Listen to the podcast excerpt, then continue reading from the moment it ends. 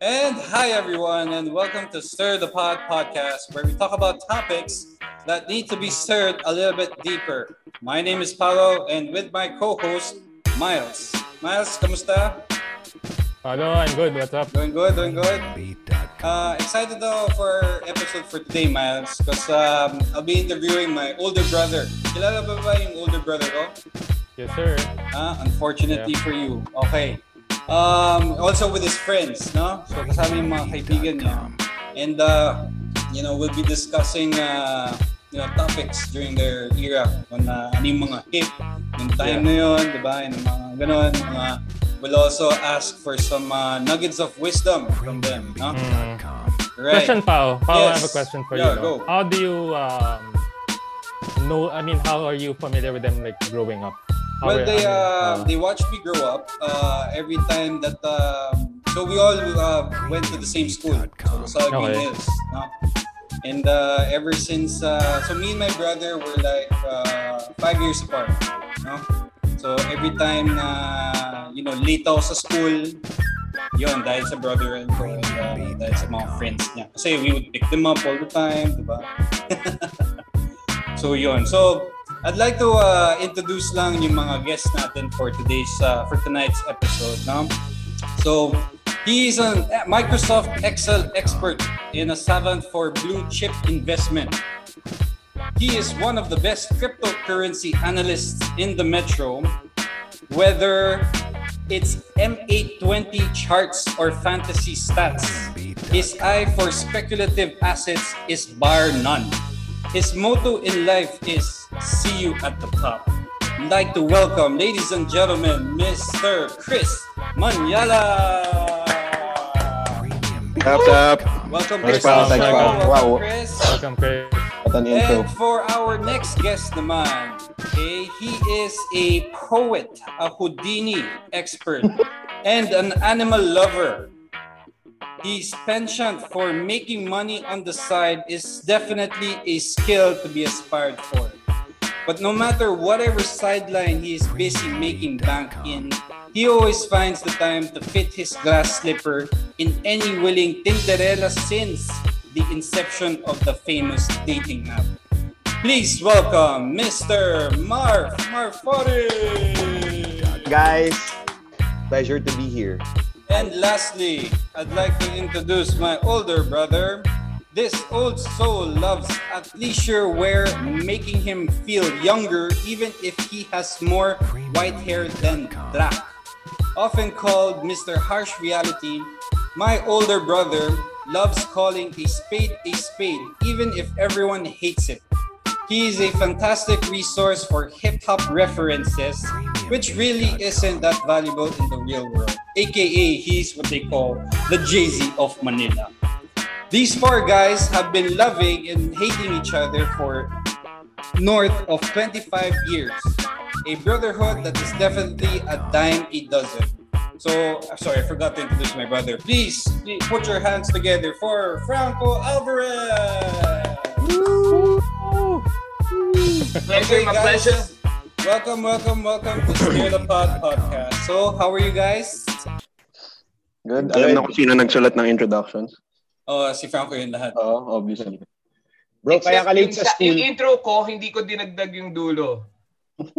Bro, Yeah. kaya ka late sa school dati dahil kay Franco, hindi dahil mabagal siya. Oh, dahil Kumilos, kaya dahil palagi. mabagal siya mag You know, I've always wondered nga eh, bakit siya late palagi, di ba? Eh, Very, it's very obvious naman na class starts at 7, di ba? Before 7, dapat nandun ka na. Eh, he, he, he make, he, as in lagi yun ha, we always leave the house by 7. Tapos we would always reach the school, siguro mga 7.30 na.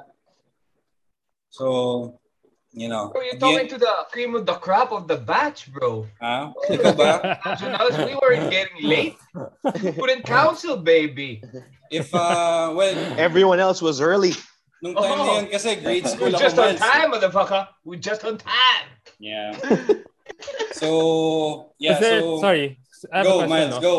Was Ah, there a time na Franco, you and Pao, because of uh, this being late, ano kayo, you butted heads or... No, Yeah. because Pao, ko- Pao was my, uh, he was five years younger than me, so it didn't matter what he felt. Miles, are you from LaSalle also? Green Hills? Are you? no, no, no. Uh, DLSU College. Ah, DLSU. That's what you Yes, meant. sir. Mm. Yeah, so we are all GH. Uh, I when me, uh, Marv, Marv, our friend, and uh, hindi, pero sinabi na, anonymous pa ba si Marv or Yun na, sinabi na eh. Sinabi Marvin yan, ah, si Marvin. so ako si Marvin Chris, we were, uh, we were fourth year high school and Pao was just, uh, what? Grade seven. 4. No, of course Grade- not. We're five years apart. So you were grade seven. Grade 7. So when I Yeah, entered you're the grade 7, uh, when I entered when I entered grade 5, pag-graduate na sila. So, no, we were only, we're, weren't we just five years apart? or baka grade 4. When I was grade 4, you were fourth year high school. So, no, yeah. you were 89, di ba? Yeah, When did 89. you graduate? What year? 2007. Okay, so mahina tayo lahat sa math. Okay na. Mahina tayo lahat sa Uh, math. basta, yeah. So- So guys, uh, you know, me and Miles, we'd like to know kasi yung kamusta ang, uh, you know, how did you guys make it? Kamusta yung culture back then? You know, was it simple? You know, um, like especially in college, no? So si Marv, Franco, they they all entered the went to uh, Ateneo. Si, si Mm. Chris, Chris, Yeah. where did what college did you go to? UNP. UANP. Yeah. No, so si Marv and Franco, they were Ateneo then UANP. So how was uh, I guess siguro to just start the conversation, no? So how was uh, college like back then? Marv. More. So, back then, no, uh, it, it, it was very different kasi the technology wasn't the same as it is now. No. Dati kasi, actually, from since high school to college, medyo, we were, ano pa eh, medyo nasa era pa kami ng mga landline when, Okay. when, ano eh, Mm. When it comes to like calling up people or, di Yeah. ba, puro usapang lalaki, walang pwedeng mag-text na parang malilate ng konti that wasn't applicable. Pag sinabing 8 o'clock, dapat 8 o'clock. Di ba? Yeah. Kasi otherwise, puta, may iwanan ka eh, di ba? Yeah, yeah. So that time, yun nga, since wala wala pang mga technology like that, syempre, hindi, hindi naman kami na nahuli sa mga discarte rin with other things like with girls, kunwari, di ba? Yeah. Like now, everyone can talk to anyone at any time. Yeah. Before, nung mga panahon namin, walang ganyan. Dapat tatawag ka sa landline sa bahay. Or nung medyo later on na, me- medyo college, dun pa lang na uso yung mga yung mga Yahoo, ano tawag dun? Messenger Yahoo ba yun? Messenger. Yeah. Yahoo Messenger. Yeah, So, before maga- that, we had ano, pa, uh, MIRC. Yeah. So in, in Diba? So, another words, Marv, uh, mas mahirap siya dati. Yeah, in in a lot no? of ways. Mas no? hardworking siya. Hardworking in what okay. sense? What what like what aspect is hardworking? What No, like uh, you had to go the extra mile to get the girl's number. Like Ah. talag, I talagang mean, social life. Oo. Kasi like uh, Oo, compared to now kasi you just need to, 'di ba? Like compared now, sliding the DMs na lang eh, 'di ba? Oh, Instagram. like yung For them favorite, in- in like yung favorite gawin ni Marv, parang puro story reply. Oh. Pero Greatest gumagana yun, invention ha? ever. tsaka Siyempre, story reply tsaka ano, mga emoji lang. Yeah. Yun na. yeah, oo, 'di ba? It's easier to communicate talaga by far. Yeah. Hindi talaga ano kasi dati Before. may window ka lang paggabi lang, 'di ba? Yeah. Wala kang pwedeng mga good morning, good morning na mga text na ganun, wala. Ah, Yeah, There tama. weren't tama, anything. tama. Weekends, mag-aantay ka. Punta ka Robinson's Galleria. Tambay ka sa Sky Bowl. Yan, si Chris. Grabe yan, Oh. kumaway sa mga babae doon kahit from across the hall. Di ba? Two months na hindi nakikita. Di ba? Tago na lang natin sa pangalang ano, oo, M&M. oo. Di ba? And tsaka si, tsaka si K, si K, di ba? Letter K. O, yun, You know, di ba? all, pero Pao, I don't know how how far apart we are from each other.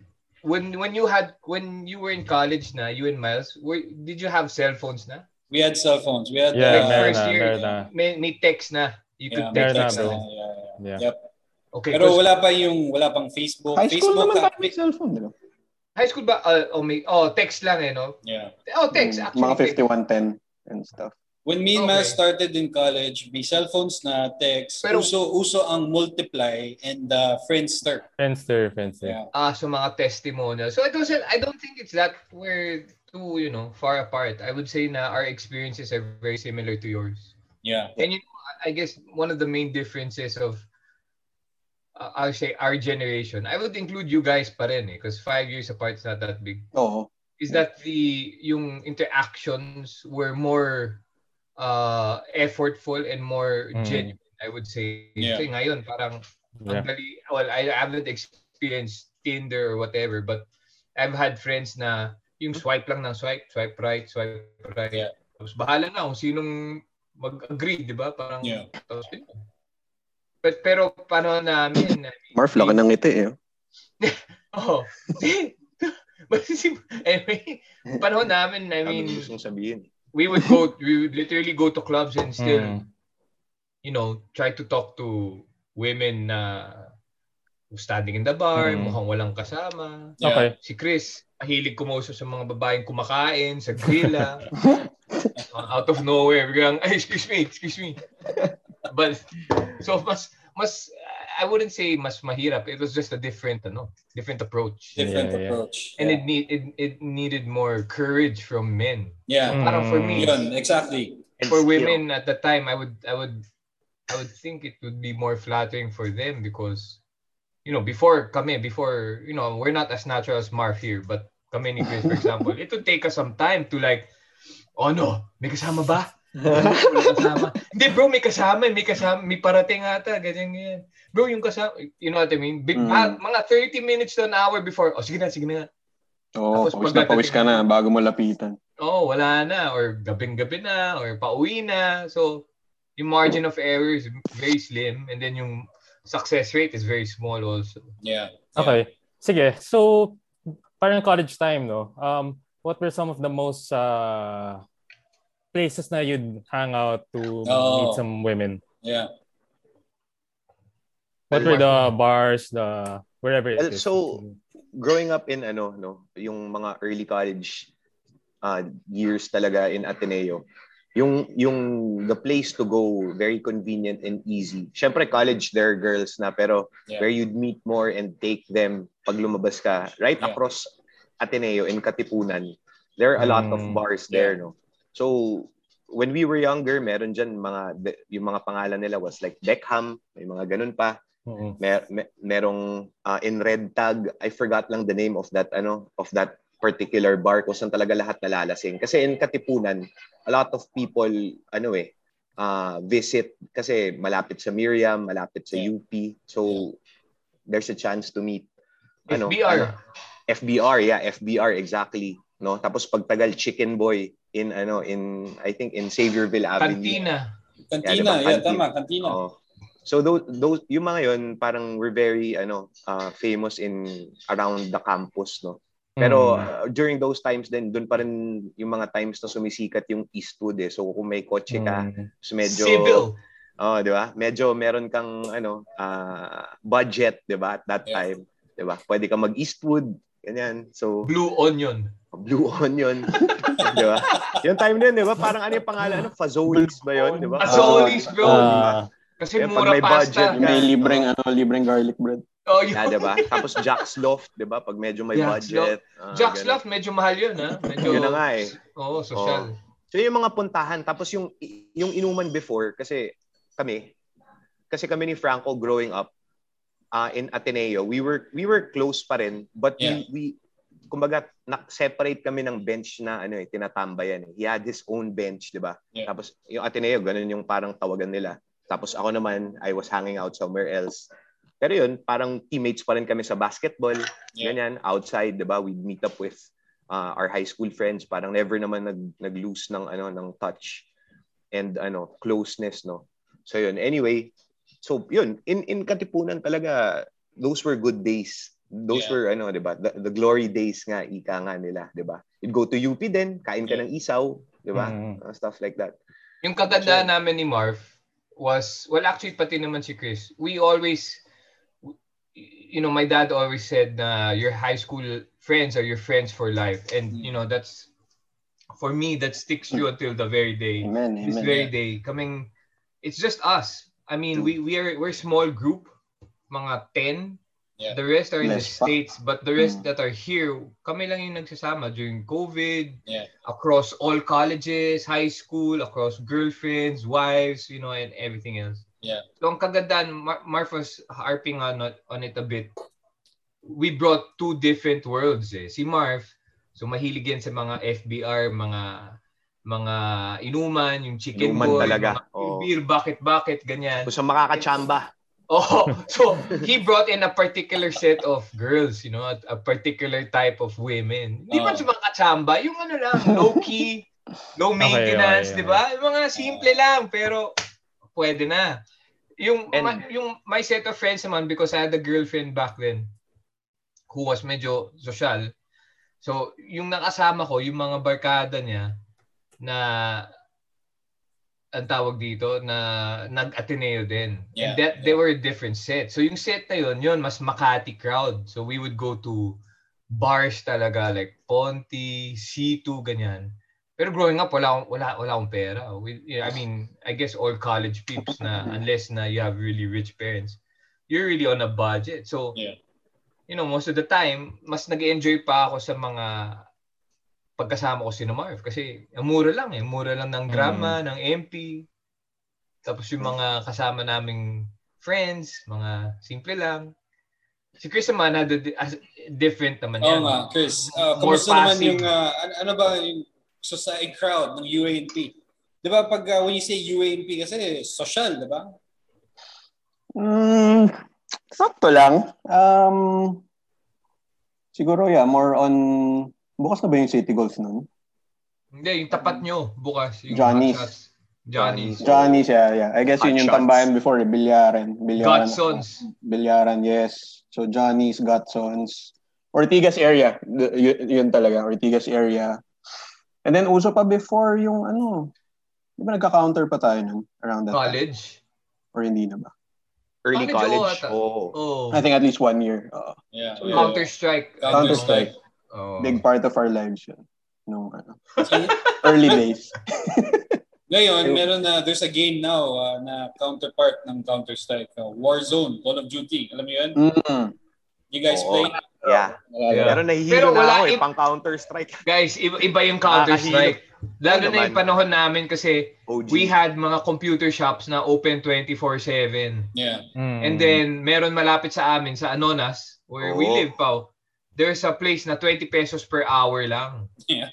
Yeah. So we would be there like until late. As in, late, late, late. Na may, may nakikita may mattress, may man natutulog Mm. na sa kanto, ganyan. Tapos laro lang kami ng laro. Pero, iba yung, iba yung vibe nun. Kaya ang daming, I guess kasi wala masyadong social media, di ba? Yeah, yeah, yeah. Yeah. Wala masyadong ginagawa.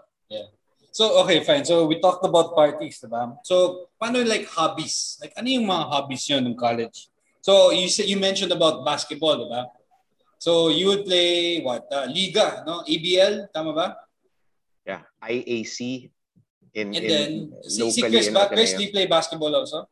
Yeah, yeah. Hindi lang kasing dalas nila. Pero, Ah, okay. So, just so for our listeners' reference, no, uh, sino yung kabatch nyo na UANP player ng Atenis, na Ateneo na kabatch nyo? Si Tenorio. So, L.A. L.A. Tenorio. Kabatch talaga Ang namin. tanda na natin. Si So- Ellie Ironman na ng PBA. LA, si Rich Alvarez, si sino No, ba? Rich Si- Alves is older. Ah, It's just older. LA. But that was the team. But that was, That was his team. tama. Yeah. That was so, the UAAP Enrico team Villanueva, Wesley Yeah. Gonzalez, mga ganun, no? Yup. From Okay. Lasal, our batch was Cardona. Mm. Mm, yeah, yeah, yeah. Mac Mac. Okay, Pero sige. we cheered for. Lasal, ah. As in, all the way. Yeah, Okay. Kami lang yung mga Lasalistang nasa Ateneo nag-cheer for Lasal. Yeah, yung magandang story yan, man. So every time si Franco would en- at- attend the UA, UAAP game, he would always be on the other side, which is Lasal. Oo Kahit naman. na Atenista naman. Yeah. Sila Cortez pa to, no? Adonis Santa Maria. Yeah. Yup. Oo. That Mike time. Cortez. Oh. Nung college kami, Josefio. yun yung parang tail end ng 4-peat. Si Yung ang kabatch natin, di ba? Sino? Si Yo. Si Yo. Oh, si Josefio, kabatch din natin talaga yan. tail end ng 4-peat yun eh. Tapos, sa nung natalo na Lasal, I think second year kami ni Marv. Yeah. Yun na, puro Ateneo na. Kasi you know, like I kami. think the, your batch was the best batch of uh, UAAP players.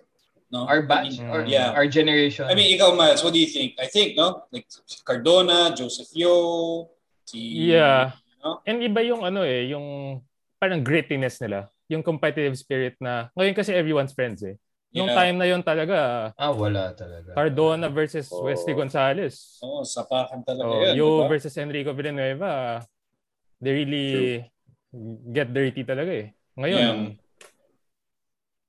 I think, mean, Wala. And uh, before they were they weren't imports. I mean, yung pinaka famous not not import but si Cortez was kind of ano, 'di ba? Cortez Willie, sila medyo controversial na at the Yeah, time yeah, yeah. kasi parang Yeah. amboys. yeah, Pero kami well and and Rich Alvarez. So silang tatlo yung parang uy sino mga to. But beforehand, you always had all, you know, Sanbeda alums or Yeah. galing probinsya, mga ganon. Si uh, L.A. Tenorio, did you guys ever think na he would be as good as he is now?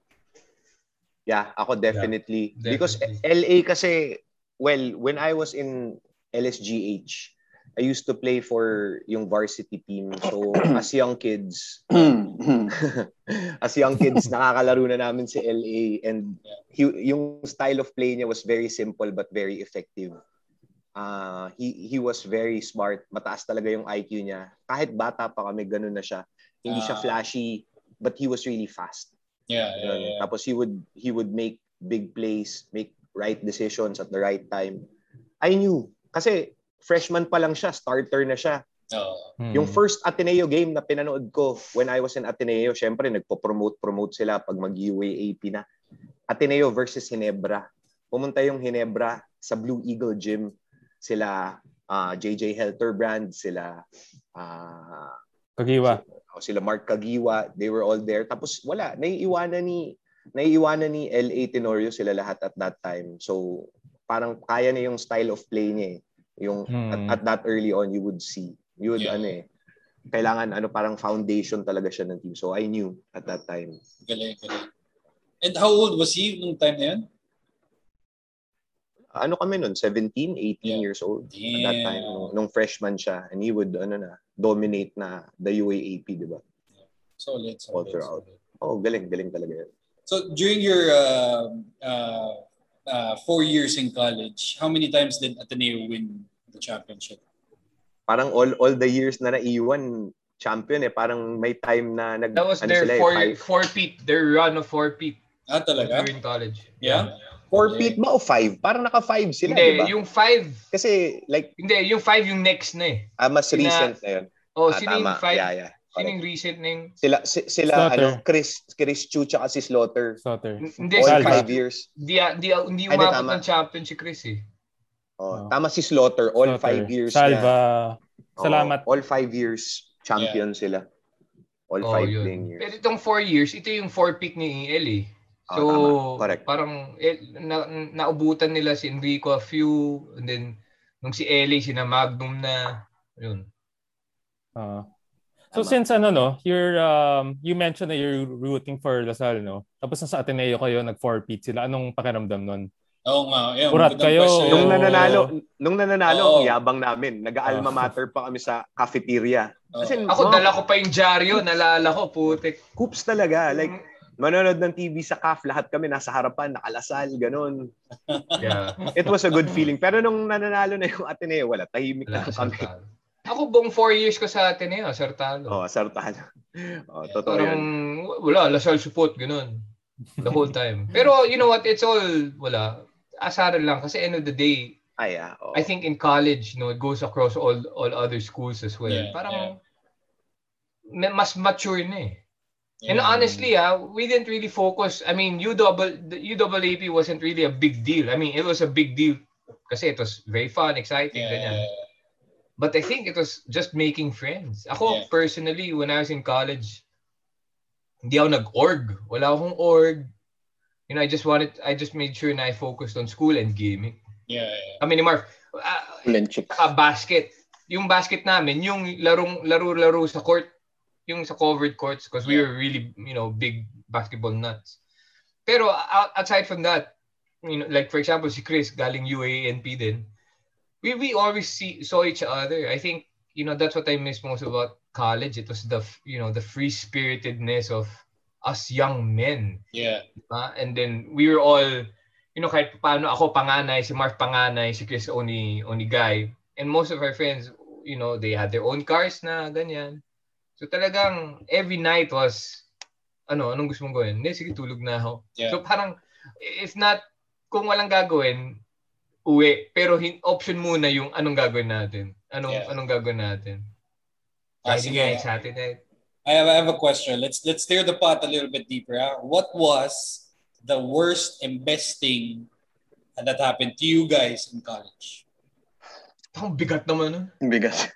Uh, go. Okay, be specific. Like, Kahit like ano, in, any, in any. what sense? Uh, meeting your the love of your life or getting busted or you know nahuli ka dahil sa marijuana or something. Sa marijuana? Well, ako siguro, ako kasi nung college, nung college medyo ano ako eh, medyo pasaway. Oh, Um, I'd really cut classes. okay. At the, ano, at the, I just hang out in Katipunan, you know, sit down there at 10 a.m., start drinking, Yeah. di ba? Nung mga, kung may mga afternoon classes, wala, bungi-bungi na yung papasukan mo nun and all those things. Sobrang konti lang yung class na hindi ko na overcut eh. Fact talaga yun. Oh, as in, almost all my classes na overcut. Na overcut ko. So, I think that was the, yung, so the best thing that happened to me is, was in fact, uh, natapos ko yung Ateneo education kasi while Despite while that. in college oh yung yun rin yung worst eh na probation ako sa Ateneo eh I was Yeah. under probation kasi na, as in nung first two years sobrang natuwa ako sa freedom etc di ba May sometimes si Marv, yung pang tuition niya sa SEM, binayad niya ng ticket pa, pa, papuntang Boracay. Hindi siya nag-enroll.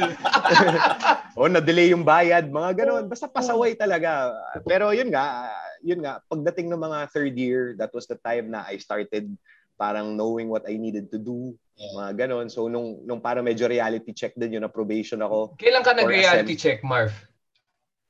kasi munti ka na ako masipa eh Yung Munti ka ako hindi ka ma- na. masama ako 'di ba May- we had other friends na kasabay ko dapat eh like Na, na, na, na reality check ka ba? Because we had two other friends in the same barkada Oh, same that were talaga. kicked out kicked Yeah. out Oh. second year. sa- same pareho ka talaga we were we were doing the same thing eh as in inom Same course. ganyan. o tambay whatever pero yun nga ako buti na lang for some I don't know stroke of luck yung pagka probation ko hindi ako umabot sa QPI na grade nalagay pa rin ako sa probation kahit medyo malayo yung grade so parang Correct me if I'm wrong, Marv. So, eh, kasi every year tumataas ang GPA mo, no? yeah yeah that's correct And uh, you So- need to pass those, no? Oh, so parang I forgot na exactly kung ano pero parang at that time in second year parang 2.5 dapat yung yung passing QPI mo eh. Pero I was only parang 1.7 ba or something like that. So below 2. Yeah. So medyo malayo. So that was the time na parang I appealed ganyan tapos napayagan tapos yun nga yung ibang friends ko na natuluyan parang ganun. So that that was the time na parang ah sige, parang kailangang i-balance ng konti. Yeah. So, So, medyo So yun yun yung time na sumasama pa rin ako sa inuman, never never Mm. ako nawala. Yeah. But I'd I'd make yun nga ba, parang I I'd take the responsibility to study na harder ganun like parang yung lalo na nung nag-math 18 na it was a hard it was a hard ano calculus Yeah. unlike now kasi I I see kahit high school ngayon may calculus na eh at that time wala eh so nung calculus lahat parang alien yung mga yung mga concepts and everything else so yun talaga inaral ko yun I'd spend suddenly time in the library pagka may kailangan talaga versus before na parang talagang just enjoying the freedom meeting people whatever not thinking about yun nga anything else Yeah, yeah, yeah. Oh, galing, Pero in, Marv. in the in the process, yun nga eh. Yeah. Kasi ako, I'm the type na ano, I'm very close to people. I don't Mm. like the system too much. I don't like rules too much, ganon. But the people whom I'm with, I'm very close to everywhere I go, parang ganon. So, parang yun nga, parang while natawid ko yung Ateneo, yun nga, I, I suddenly had close people rin, kasi parang along the way, nasama. And yun, yun sinasabi ko, yung yun siguro yung greatest also achievement ko in in my college ano uh, life was that yung kaninang minention ni Franco I don't always talk about it lang pero if I'm asked well a couple of times I've been asked what was the greatest achievement I've ever done my high school barkada is now barkada with my college barkada and we're one big group now Imagine, like Nice. sila Franco, we were, like you said, sabi niya 10 guys, but actually we have an extended barkada of maybe 30 guys.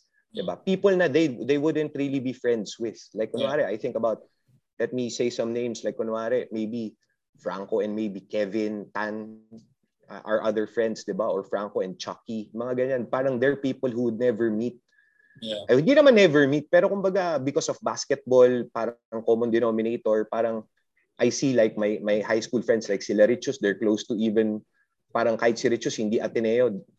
he's Because we have other friends that didn't Ateneo. go to Ateneo. Yeah. But because of tama, basketball, we made a Yeah. team, pinagsama ko lahat sa isang team, ganyan, ni Yeah. Richus, blah, blah, blah. And suddenly, until now, we're still friends. We- We're Yeah. close every day sa groups. We talk. Ganyan, share stories, updates, ganyan. Maybe not super close, but, you know, we could call each other talaga barkada. Yeah. yeah, Diba? And and for me, that's one thing na parang I'm always parang looking back very happy about. Kasi until I know, 'di ba? Yung high school friends are still yun nga, until forever, 'di ba? Pero suddenly we have parang an extended group of friends where, you know, we're just as fond of, 'di ba? Para maybe not as close, but alam mo ma, 'di ba? If in time of need, pwedeng takbuhan mga ganun. So I'm very happy about that. Ikaw Yun, pala yung bridge. Yeah. Ikaw pala yung Yeah, I- bridge, no? Y- you know, guys, yung if you realize, I guess you, Pao and Miles, you guys were friends for the four years na you were in college. Mm. Yep. So if you're gonna look back at it, college is so fast and so short. We've been kami ni Marv, at least my my group, my batch, we've been out of college for 20 years. Ah, no, no, no. Sorry. 16, 15 years. So we've been out of college working, you know, developing other bonds and other friendships and Yeah. you know other and if you're look, gonna look at college parang it's so hard to get one best thing because it, it's just the best thing like that four those four years were so great in all aspects you know even if even if we had uh hold on wait lang See, sorry it's my son saying good night say good night oh that's sinong Marv okay say good night Hello. louder so they can see Good night. okay Good night, Popsy. Mwah, mwah.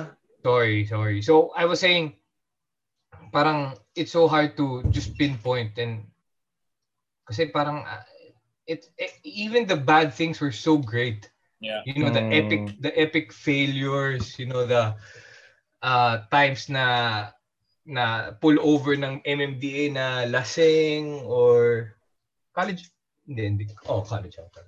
Or yung mga mga suntukan, mga away sa court, ganyan, or yung mga mga tampuhan ng friends. Yeah. Parang all of those, the, the ups and the downs were all just, if you look back at it now, it, it was what really, you know, made you who you were. Mm. Who you are, sorry, who you are. Yeah. Siguro ako, if you're gonna ask me like, what was my, I wouldn't say failure, no, but I would, what would have I redone? Siguro hindi ako magkaka-girlfriend ng college. Ah, talaga? Really? Oo. Thir- mga three, first three years ko in college, I had a girlfriend. Yeah. That's a smart move, bro. That's a smart move. And yung, yung girlfriend ko noon, you know, I was very, shit, wala naman siguro marinig. But anyway, whatever. Yung girlfriend Who ko noon, you know, I, was, cares? I would say I was pretty faithful naman. Uh, pero yung she was not in uh, in the same college Yeah. no? so she was away and it's like I had separate lives talaga I had separate lives when I was with her I was a different person when I was with Sina Marf and we were just you know doing whatever Yeah. yung iba so if any may nakikinig bang bata dito like college Wala, wala, wala. siguro Nicolo Nick, Nick our younger brother He doesn't listen. don't have don't have don't get any girlfriends man like Marf si Marf walang girlfriend yan Siyempre. Of course. Single And the whole parang- time through. parang for me, so imagine ha, nung time na yun, puta, di, hindi Yeah. naman ako pwedeng hindi sumama sa kanila. So talagang sasama ako to a point na sometimes I would tell my girlfriend, I'll be home sleeping. Eh, ang kaganda nun, walang cellphone. Yeah. No, walang, well, may cellphone, may text. Yeah. Pero walang, you didn't have, well, yung ngayon, di ba, meron- GPS. oh, GPS or parang, sige nga, picturean mo yung, itsura mo dyan sa kama, mga ganyan. May mga, we have friends na may mga stock photos na sila na nakahiga sa kama, na nakadapit pantulo. Pero at that time, wala, we just had text. So we, Yeah. pag mag-text lang kami na, oh, we're home na, oh, sige, good night. Pero nasa labas pa pala.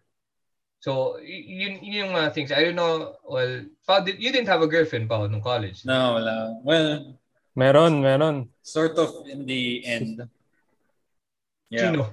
Si Si Karina. Karina? Yeah.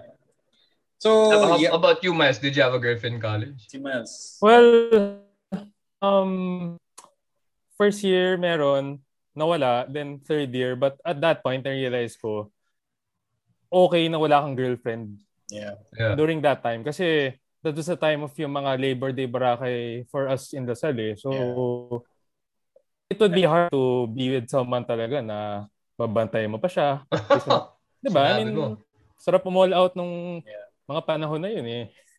Kahit kailan, bro, masarap mo all out. Hindi kasi at that time din I I felt I felt na ano eh. It was a time of ano I I every day kumbaga I'm changing eh Yeah. during that Mm. time, 'di ba? Every day, 'di ba? Iba yung sometimes iba yung isip ko. Suddenly I want to do this, I want to do a lot of things na at that time inisip ko I couldn't afford to bring someone along to think about. Mm. Yung sinasabi nyo, the exact same thing, 'di ba? If I have if I want to have fun, eh, I'm the type na when I go out, I really go all out and I go Yeah. hard, 'di ba? And yun, syempre at that time naisip ko na parang 'di ba? I could have someone, 'di ba? Uh, pero hindi naman sa pag-aano, 'di ba, na parang I could have a girlfriend but yun nga, ah, parang it wasn't in my ano, in my Hmm. thoughts na parang yun nga, na priority siya at that time. Kasi naisip ko nung time na yun, una, magastos, 'di ba? Yeah. Yeah. Mm. You had to think about that person all the time. I wasn't in that space then, eh. Yeah. 'Di ba? So I was growing up, 'di ba? Every day, you know, also learning things about myself Yeah. ba, in the process. So But yun. you know, you know, Pao, just just to segue also, we all had even if we we were same barkada, me and Marv went to the same school, but the others went to other schools. We all had, you know, different experiences. I mean, Yeah. we all looked through college through a different lens. Mm. And it's it's nice lang na when we're all together, it feels like it's just one one One parang big one party. no, no, no, not- not one big party. One life. Like when we were all together, it was just one. We were all living in one life. But Yeah. in reality, you know, looking back, we all had different lives and different challenges. Yeah. You know, segue to Rob, because he, I, I just saw him. He, he just joined. Si Is Rob he here? naman is Can we introduce him? Yeah, but yeah, go ahead, go ahead if you need to. Okay. Uh, Special so- guest. special guest who came in late, but it's okay. Um, we want to introduce uh, Mr. Go Big or Go Home, aka Three Hits Lang, aka Second Bank. He's an expert in market trend analysis. This NBA trading card genius has been cashing in with his high risk, high reward strategies since day one. So please welcome Robbie. Yeah. Thank you guys. Yes. Hi, hi, hi. Thanks Okay. for having me.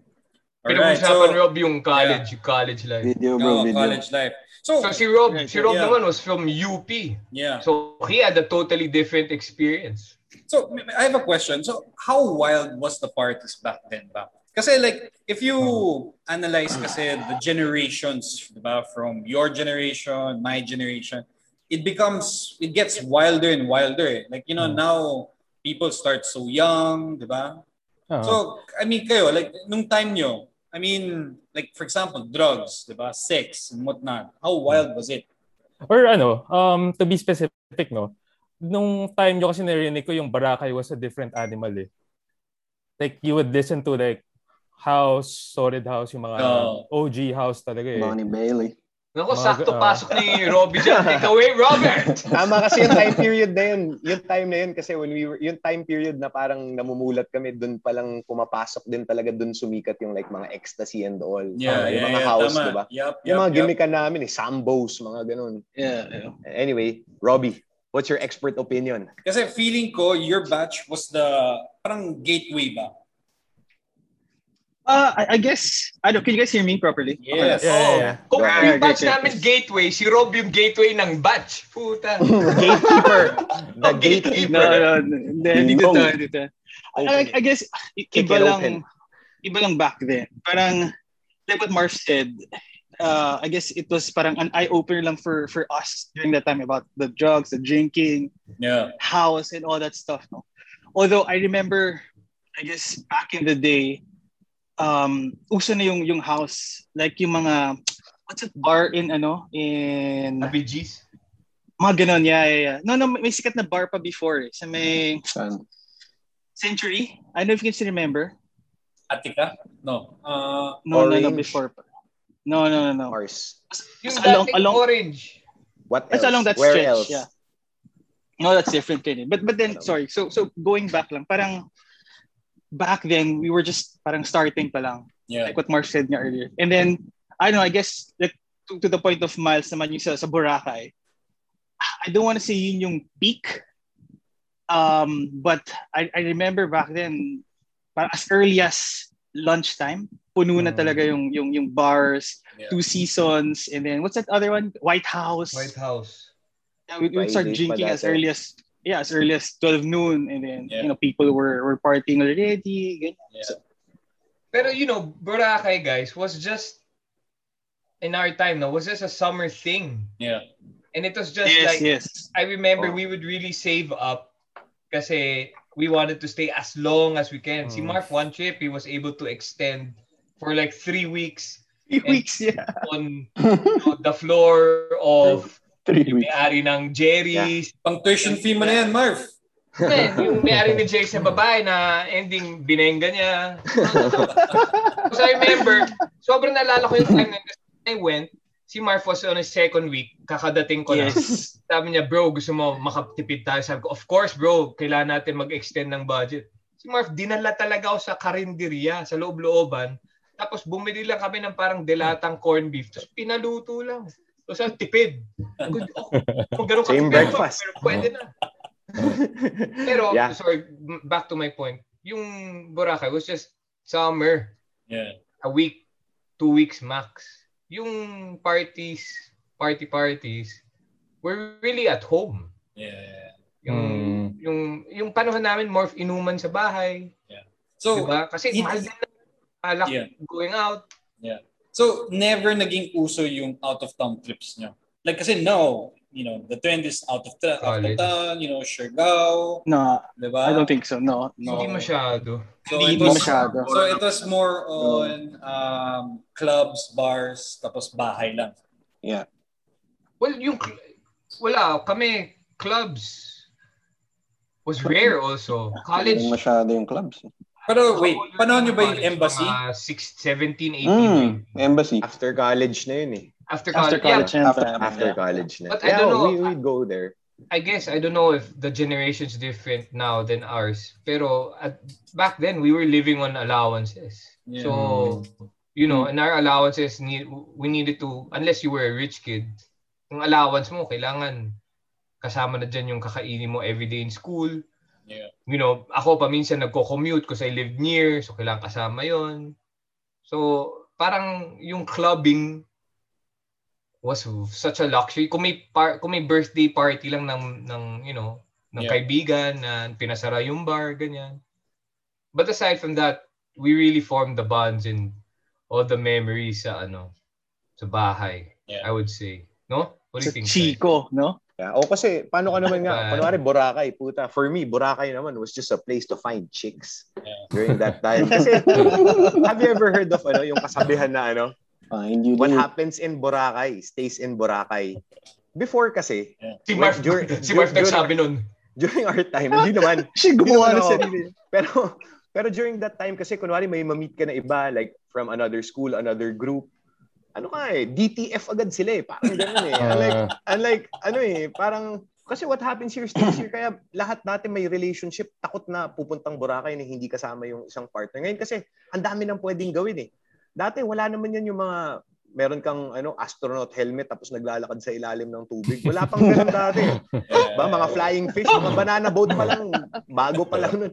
So you do nothing just kung sino-sino nilaplap ni Marv sa Boracay, yung iba naging, naging girlfriend ng kaibigan. Eh. gago. Steering the pot, Hindi, ah. pero kasi that time, 'di ba? Yun lang naman kasi iniisip ko when when I go there, 'di ba? Ah. Kasi yun, 'di ba? Parang ang dami kong araw doon na hindi maalala eh, 'di ba? So it was ano also a place to you know unwind you know Yeah. release the animal once in a while pero yun nga just good until that Si Ngayon kasi Chris, ang dami na pwedeng gawin Si Chris, magandang example because he had a girlfriend college. Yeah. Always had a girlfriend. So he was bottled up. Kaya ngayon, tinan mo ngayon, mga 30 plus na yan. Ah, so si Chris never experienced the... Ngayon, grabe naman. Hindi naman ngayon. last So, year last year A few, a few years ago. No, but si Chris, tama ba? You had a girlfriend mong college life mo, di ba? Oh. So si Chris girlfriend. never experienced that scene, that environment. Chris no? Chris was a good boy kumbaga Yeah. kung may barkada kumbaga kung may kung meron kang parang entourage si Chris si E Hmm. parang ganun Oh. parang yun maganda ano, yeah, yeah, magandang yeah, yeah. description Ah. Diba? may Correct, magandang correct, chick pero constant medyo good boy yung dating Yeah. yun So, pero may- pag 30 na tayo na iba so na ano yung side hustle no during college? I mean, knowing that medyo limited ng funds, diba? I mean, syempre, nung time nyo, and time din namin siguro, uso yung mga NBA bets, diba? Mga odds. Hmm. Nag-gamble ba kayo doon? Or... Oo, dumaan No? kami dun sa Oo Gambia. naman Si, Yeah. yeah, si Rob yung malakas din dati. Oh, yeah, ako siguro definitely kasi talaga I remember back in college, Oh, wala, parang if you were to ask me, parang I've tried everything like from from odds to going to Mm. casinos till Oh. you know till the late hours in the morning. Parang wala, you try to find your own your own money. Alam mo? yeah. Kasi Okay. you want to spend you want to spend for something, you want to spend for alcohol, you want to spend for for Mm. your gimmicks, for your Yeah. gas. Tama, Ah. tama. So Tama ba ako? That was the time of ano, uh, Derrick Rose, mga KG, the big three. Wala pa. Wala pa, wala pa. No? College, nung college? Oh, time, no? graduate. Yung, yung 2001 to 5, that's all about uh, Ah. Detroit and Detroit, Spurs. Detroit. Rookie, na. rookie pa lang si Lebron. Kakatapos pa lang Ah. Kobe Oh, Billups. Ano pa lang yun? Billups, Dirk, Okay. Nash Dirk, Duncan, Lamar. Wallace. Duncan, yeah, Okay. yeah. Spurs. Ta- I nalala ko yun, natalo ko big time na nung Game 7 na hinabol. Oo. Nalaman ko rin yung hinabol ng Portland yung Dallas. Or yung Dallas yung Portland. Parang 3-1, tapos hinabol ng Ah, Portland. Brandon Roy pa ba to? Tama ba? Sorry, sorry. Brandon Roy? Not even. Hindi, wala pa. Wala pa, wala pa. Wala pa, pare. Ito yung ano, uh, Damon Stoudemire, Ah, okay, Ryan okay. Grant, Sheed, Rashid. Rashid. Okay. Rashid Bonzi. Wallace. Yeah. Ah, yeah. Bonzi Bonzi Wells. Bonzi Wells. Yeah. uh, Ryan. Grant. ZZ ZZ. Oldman pa. So, meron ba kayong NBA cards na to? Mga players na to? ako meron mga ano lang puchu lang mga puchu, Puchu. wala mga rookie cards oh. Which the cheap ones lang para lang ano ma- meron kasi akong ano eh from the 90s may 90s, natago 90s talaga kami nag-guards eh. ano eh, Yeah. may natagong collection maski pa paano meron yun sila A- Ano, re- ano reaction nyo about NBA cards booming now? I mean, I know last nung generation nyo, di ba? I mean, Sino, kakabenta lang ng isang card worth 300,000 tapos nabili niya lang 20,000 nung seryoso? Si, ano, Yeah, sinong yeah. player yun, Oo, Rob? seryoso. Luka, Luka Doncic. Siguro I've had si like Kobe three yan? na ganun. No, no, no, si Luka, si Luka. Si Luka? So I've had like three na Luka cards. I got mga ganun. 100,000. Yeah, 20k and then yun, nabenta na. Ano to? Like a RPA? And what line is this? No, no, um well I got lucky kasi back then parang I got parang uh, low numbered prism na 9.5. no. Okay. So I was able to sell that for I think mga 200 something. And then um other Luka ba? Um courtside. Courtside. Courtside. Select courtside. Uh, Yeah. I was able to buy Ay. it raw. I had it graded. And then nag PSA 10 siya. And then I was able to sell it for 300,000. Tapos, tapos may, may, I guess, may, puhulan ko lang nun was what? Parang 30,000 for the raw part. Tapos Oh. grading 3 3,000. So, yun. Grabe. I, I, I think I got I got lucky. I mean, na- I mean among our friends, na, one of the ano ko na una. hmm. Prior to the And then bubble s- to. 2018. Prior, yeah, way way Oh, prior to the rookie, rookie, mga rookie years. Mura pa yung mga cards nun. So, ikaw, Rob, you, Sa you were... saya ni Rob, yung Mm. binilan niya ng card, tinawagan niya, binalatuan niya. Pero parang Yeah, my, my, my very first card kasi, the ones that I Okay. bought nung time na Ah. yun, when I entered the, the, the card industry, ano, Luca na Prism na base, and then BGS 9.5 na COD Yeah. 9.5. Mm. So I bought it for 3,000, 3,000, 3,500. Oh. So I was able to sell it mga 65,000 Ay, nung, nung last year. Oh. binigay lang 2,000. Oy, Hindi. Binali, basta Di nagbigay naman ako. 10%? Hindi- Bro, yun importante bigay ako, di ba? yeah, Tama tama, naman. naman. Tama naman. Pay it forward Tama naman. Di mo naman kailangan binigyan yun eh. So, Yes. Rob, you were ahead of the game. Always. Always. Always. Yeah, in fairness. Head of all games check his, check Oo. his, ano, check his description, the intro, Go big or go home. Go market home, yeah. trend analysis. Yeah. Ninong, nin- ninong Galing, natin. galing, galing. No, no. no. Going, Ano pero ba, Pao, going back to your question about side hustles, you know, back in our day, the only, there's no such thing as side hustling really. Kasi Oh. walang social media, walang, I mean, the internet was such a foreign thing to us. I remember, kami, we, ka, ay, di ko lang kung paano niya pa, pero yung mga research paper namin, library pa, tapos photocopy ng mga pages ng books, tapos yung mga reference, Yeah. ganyan-ganyan. Yeah. We didn't have laptops. Uh, it was a, tawag dito, it was a luxury if you had a computer in your home Yeah. let alone internet connection. So most of the time, we would, in Ateneo, I don't know sa UP and sa UANP, but in Ateneo, we had a computer lab Yeah. na you have to line up to use for an hour or two hours. So most of the time, dun ka lang may computer. Pero aside from that, wa- walang, not like now, di ba? Pwede kang maging Instagram seller. Yeah. yeah. pwede kang Influencer. You can do sidelines. Crypto, di ba? Come to, Or- come, pero bro, come to think of it, meron pala akong sideline or medyo racket nung college. Ano? Kasi uh, in Ateneo, maraming, kasi unlike now, marami na mga pocket gardens. Back then, wala. Kahit saan pwede ka magyosi. And everyone was smoking, di ba? Even teachers during class, may nakatambay, may hawak na yosi sa side, tapos nag-yosi, meron pang ashtray sa parang necklace niya. So ako bro, buti na lang yung tinambayan ko in Ateneo, yung bench namin was really known for selling cigarettes. Mm. 'di ba? So for a long for a long time, maybe easily four years, nagbebenta ako ng Yossi inside the campus. na alam ng alam ng mga teachers kasi may mga bumibili. So parang Yeah. siguro naging community because yung background nun uh, previous years, may napaaral yung tao na napaaral niya yung sarili niya just by doing that, no? So at that Oh, time, wow. so at that time nakakabenta ako ng pitong rim ng Yossi sa isang araw. Easily, maaga pa maaga pa nauubos. I would buy anim na Winston Lights tsaka isang Winston Reds. Every Yeah. day ubos 'yon. So I'd earn around 450 pesos per day. Galing. Yun yung baon ko. Kasi Yeah. kami, we we didn't come from a parang na pamilya na medyo financially stable. So we Yeah. really ha- had to claw our way, parang ganun. So at that time, swerte din. Kasi yun yung ginagamit ko pang inom, whatever, ganun, etc. So yun, yun, that was my side hustle and it, ano, made me survive all throughout college. off. Galing. Pero, ima- pero imagine how how not I wouldn't say rare pero it right now parang hindi mo naisipin 'yan eh. Pero Yeah. ganun kalimitado yung mga side hustles no. Yeah. You'd be happy na sa 400 pesos a day, pwede na. Oo. Yeah. And parang ma- ma- ma- ma- maraming nag wala, nagsusugal lang, pusoy, ganyan. Pero nothing big. I mean, Yeah. generally we really relied on I would say allowance and those who didn't have allowance relied on other things. Okay. Yung side well, hustle ko before, I was selling condos. You know, you know yung GA Tower, I remember I was, Oh yeah. uh, we had like a booth sa MRT, sa Robbie SM had a Mega job. Mall. Yeah. And then I was giving out flyers. yeah. You know, parang syempre, back in the day, parang wala ka nang pakialam eh. Parang, Yeah. I need, I need the money, obviously. That's why, di ba? Tapos luckily, I was able to close some some deals, sell some condos. Hindi, may pera ka, di ba? Galing, galing. galing. So, after after college, so yun, you started na working, di ba guys? So, I mean, how did it feel? So, let's start first siguro kung early careers ninyo. No? So, like, uh, si Franco, you, you, you uh, ad agency ka agad, di ba? No, no, I was uh I worked in Westin. Yeah, Uh, ah, okay Yeah, yeah. Yeah, Westin. Sige. So, yeah, I was there for you know, going back, so this is really rooted in college because Yeah.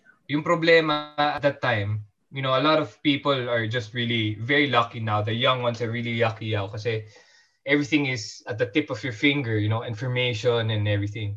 Yeah. At the time, we didn't know it was generally you wanted to be a lawyer, doctor, or may tinatawag sa amin management trainee Oo. if you wanted to join the Unilevers of the world, the Procter and Gambles of the world, you know, and when you're coming from a college, those are the only like real options. So Yeah. abogado, management trainee, unless you have something more specific, banking, ganyan. But even back in the day, if you were, you wanted to get into banking, your starting was minimum wage. Uh, So- how, how much was uh, your starting salary before, guys? I mean, I think 12,000. 12,000, sakto. Yun din yung sa Naalala ko pa yung, yung Mhm. concierge sa Westin. Naalala ko pa yung, yung concierge doon. Ako yung start, when I graduated, oh, when I graduated, my first job was ano in shipping. okay. So from a guy na kumbaga tambay talaga in school, yun lang yung kinikita, ganyan, walang walang panggas whatever. Suddenly I was able to land a job na merong pakotse, ahente talaga. Ahente So talaga. ship, shipping shipping, 'di ba? Altis Yeah. pa yun na puti, eh, 'di ba? We love that car. Kasi suddenly unlimited gas. Gas, yeah. Tagaytay balikan four times a week. Ilocos two times a month, mga ganun. 'Di ba? Baguio every weekend, may Yeah. time na ganun. So yun, so parang it was ano, pero yun, yun the starting salary was 15,000 but that was heaven kasi everything else was paid for. Wala kang bayad sa sa gasolina, wala kang bayad Yeah. sa kotse, may laptop ka, pati cellphone mo suddenly naka-line. So it was like heaven on earth. I could do Tama, anything tama. I want. I could be lahat ng dinidream ko dati, putik, talagang I'd put on pa, magda-drive ako, ano bang title nun? Di ba? I'd put on that song. Raise your heads. Oh, I'd put on that song muna. Puta, Ilocos, Lagi na, puta ina, 12 side hours, tang ina. Maya maya puta, nasa pagudpud na ako, wherever, di ba? Pero it was worth it, di ba? Kasi those years were talagang, ano eh, they, they were good years. Kasi first Yeah. time ka nakatikim ng ginhawa eh, parang so to speak. So yun, that was my... That's true. So we had ano we had really limited options and most of the time fresh grads during our time we were always looking for may car benefit ba yan? That was Yeah. I guess Mm. priority number one. Kung hindi car benefit, may commission ba yan or whatever. Ako naman, when I started out, I, I, I was supposed to go to law school but I just realized I didn't want to study anymore and I didn't want to burden our parents more pa for for because mahal ang law school. Yeah, yeah. So I said, let me just get a job. And the first, I didn't know what to do because we didn't have, yun nga, we didn't have LinkedIn. Imagine, no, walang Yeah. LinkedIn, Mhm. no such thing as Facebook. So Yeah. at that time, you relied on what, you know, people close to you would say. And the first guy who approached me was our cousin, si Yeah. Our older cousin. He just told me, Franks, do you want to earn money by just sitting down and taking reservations the whole day? Yeah. I go, yeah, how much? So he was like, it's minimum wage, but because the hotel industry splits the tip. So, di ba, you know, sa hotel may service charge na Service mataas. charge. Yeah. The service charge Mm. actually goes to everybody, the whole, all the employees, split equally. So he's like, I'm, I can take home a range from 22 to 25,000 a month. So I go, oh, that, that's big. So I, I ended up in Westin Philippine Plaza. But instead of them putting me sa reservation sa back office, they put me they put me sa front desk. G- Tapos yung shift ko noon, iba-iba. Take mga 10, 10 a.m. to 8 p.m., 1 p.m. to 11 p.m., mga ganyan. Bukod doon, libre landi. Libre, libre, Libre kwarto na Frank. okay. Sorry, sorry. Naalala ko pa yung concierge doon eh. Sige, so that's it. That, si Franco yan. Oh, eh, kayo naman, Chris and uh, Robbie. Ano yung mga first jobs? Um, well, ako I started sa ano, eh, Mega World as uh, actually account management yun. Oo. yun, 12,000. Um, I, I've had a few jobs eh, before I really, you know, started to stay in a company really long. Uh, Siguro I've had three to four jobs. Um, then I stayed long talaga sa Accenture as ano, projects and clients management yun. So doon I stayed for seven years. yeah. Um, yun, I think very a very stressful environment pero sobrang daming nabigay sa akin like travel. I mean, I was able to go to Google, the Google campus. I was able to go to India, Taj Mahal, yung mga ganun. I, I, was really able to explore uh, the world. yeah. So, Cebu. Uh, yeah, and yeah, actually na The na-assign tre- din hidden treasures of Cebu. for for a long time. So, medyo sanay ako sa Cebu. Pero So, Chris, I- yung Mega World, was that, ano yun, parang, wala rin. Hindi mo rin naman hinanap siguro maging Mega World, di ba? Nandiyan lang. Um, oo, parang as in, yun lang sabi na sa akin ng parents ko eh. Sige, basta ano lang, take a first job. Parang get experience and then saka ka maghanap ng what you like, what's really for you. Yeah. Kasi yun din ginawa ng parents natin before eh. Parang they didn't really Yes, have yes. ano naman eh, an option to really choose you know, the career they really want un- un- until later on. So, yun din yung, I guess, ginawa naming lahat. Yeah, That's true. That's true. Birth Yep. of te- Tequila Chris. Oh, ikaw, Robbie. Um, ako, I was fortunate enough na I was still in college. I had like work experience already. So from, like I said earlier, uh, selling condos. Mm. I also took on parang the call center. Um, I had like shifts from 10 p.m. to 7 a.m. and then I'd go straight to class. So yung mga good experiences na ako. And then, um, I, I don't know with, like with the other guys, but like ako, I, I graduated college 2008. So these guys were already, I think, working. Three years. Yeah. Three, yeah, parang halos ano ako eh, seven, Mm. seven years, ganyan, ganyan, six, seven years. So, funny thing lang, um, my course back then was art studies and I decided to do, a, uh, sorry, my thesis was about uh, billboards. For some reason, I, I decided to do to do that at- for my thesis. Tapos, yun, si Franco, syempre, with the Barkada, we were all still, you know, closely connected. You would call each other, talk to each other. And then, funny thing lang, Franco told me, parang, oh, we have an opening here and I think you'd be perfect for for the job. Ko, oh, ba yan? So it was about, you know, outdoor advertising. He was with Kinetic back then, the, Kinetic, our, yeah. our, yeah, the, the agency. And then, I distinctly remember he told me, ang gagawin mo lang dito, pare, manglandi. Pare, sabi ko, seriously, sabi niya, oh, pare, yun lang, manlalandi ka lang. Bad Tapos, Congress. yeah, it's like it's like sales where you're selling your ideas. Tayo mga selling your Ah. your your strat. Puro ganun lang, puro bola lang talaga. So yun, so right after college, I I joined Kinetic. Um, He was my boss back then. Actually, I was complaining about my my first uh, offer sa sweldo. Oo. 12,000 Kasi- din.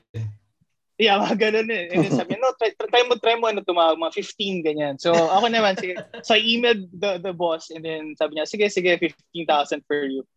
Pero, siyempre, 15K, you would feel, ano eh, parang maliit, you know what I Yeah, mean? yeah, yeah. Kasi college, I was earning, let's say, like 50 a week, ganyan, because of odds, no, and other Yeah. stuff. So, so yun. So, so, luckily ako, parang every every opportunity that I I, I had, parang I, I immediately grabbed it. Yung Yeah. wala nang ano. That's why go Mm. big or go home eh. Alam mo yun? Parang, yun na. Mm. Totoo. Do it again, di ba? Eh. Indeed. Tama Di yun. ba? Tama, tama. Yep. So, Pero imagine, sorry, sorry to interrupt, Paul, but imagine all of us, we our our courses yeah. where we ended up in super different, Oh, the- you know, locations, super different routes.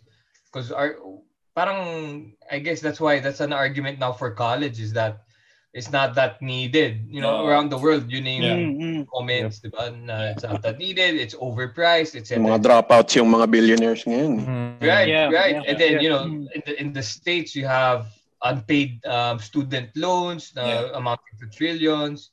Here in in the Philippines, it's such a how do I say it? It's such a barrier to entry if you're not from the top three schools. Ganyan. Schools, yes, yes, yes. But I think for for for us, no, yung yung what college really brought, the most valuable thing it brought is the network, probably, no, Yeah. the the friends Hmm. you made, The memories. the, uh, obviously the memories. But aside from that, I don't like siguro what what I was able to bring out of college sa personal career life is the things I learned sa mga philosophy class, ganyan, theology class. Mm. Mm. Pero naalala niyo ba yung mga, may trigonometry ba kayo ng college? Wala. Calculus. Ako, may accounting. Wala. Wala akong maalala. To. Mer, mer no, ano, theater. Ah, oo. Ayun, nagagamit pa yun hanggang ngayon. Nagagamit pa rin hanggang. Very relevant skill. So, if there's one thing that you gotten or inherited sa college, that, that, that it would be connections, no? And you were able to use those connections to businesses, to opportunities, and whatnot, no? Yeah naman. But me, I wouldn't, it's very, it, I wouldn't use connections naman or network as a as the term because it's so it feels so impersonal.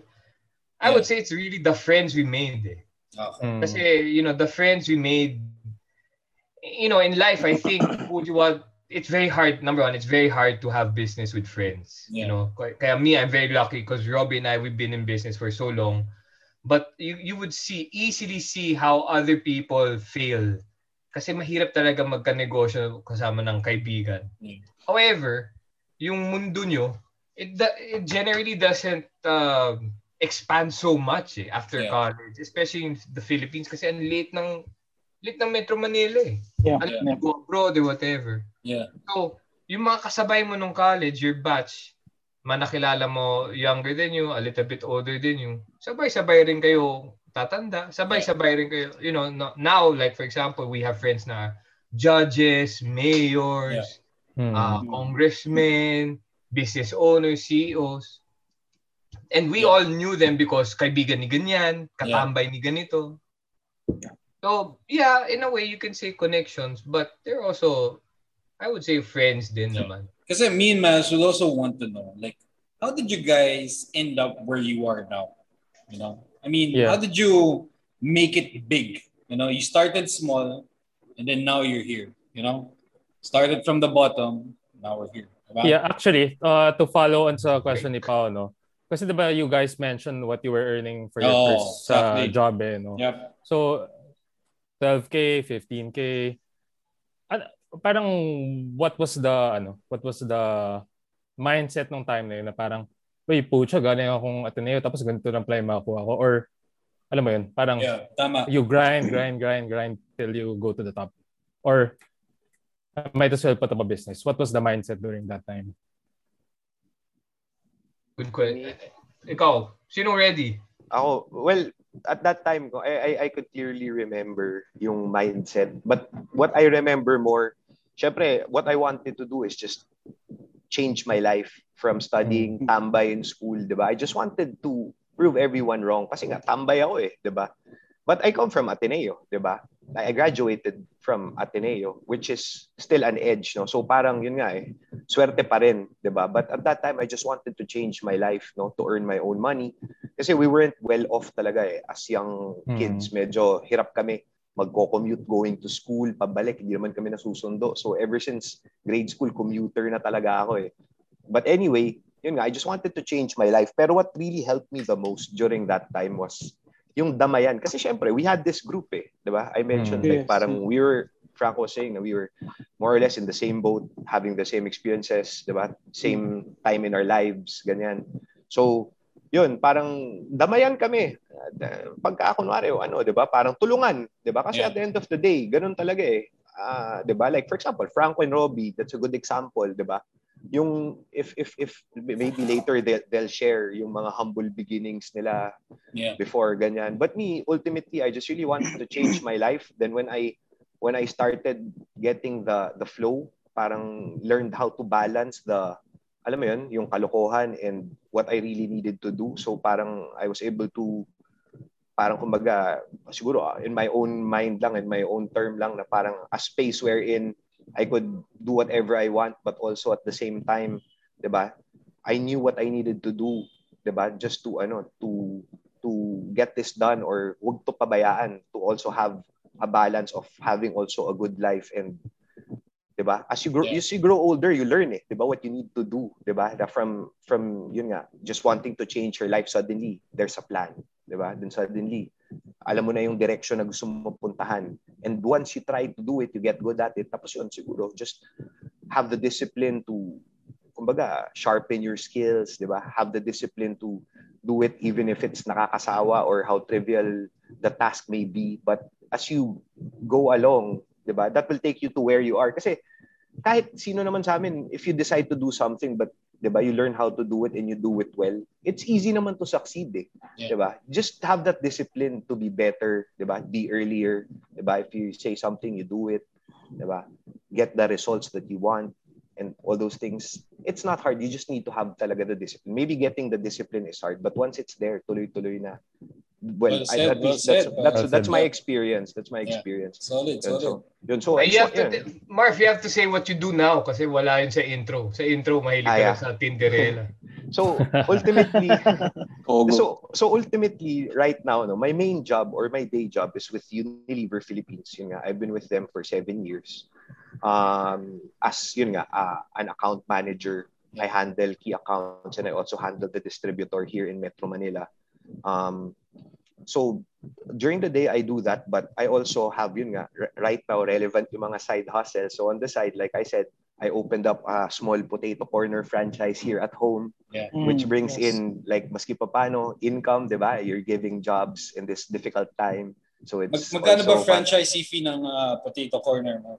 Um parang all in around siguro mga half a million would be safe, mga ganyan. And that's a Kasi you big have- ah, big store na ba yan? That's only um yeah, it's uh, it's only the cart. Pero kasi the stores kasi aren't big talaga, eh, 'di ba? It's designed in Yeah. such a way na it could fit in a particular space whatever.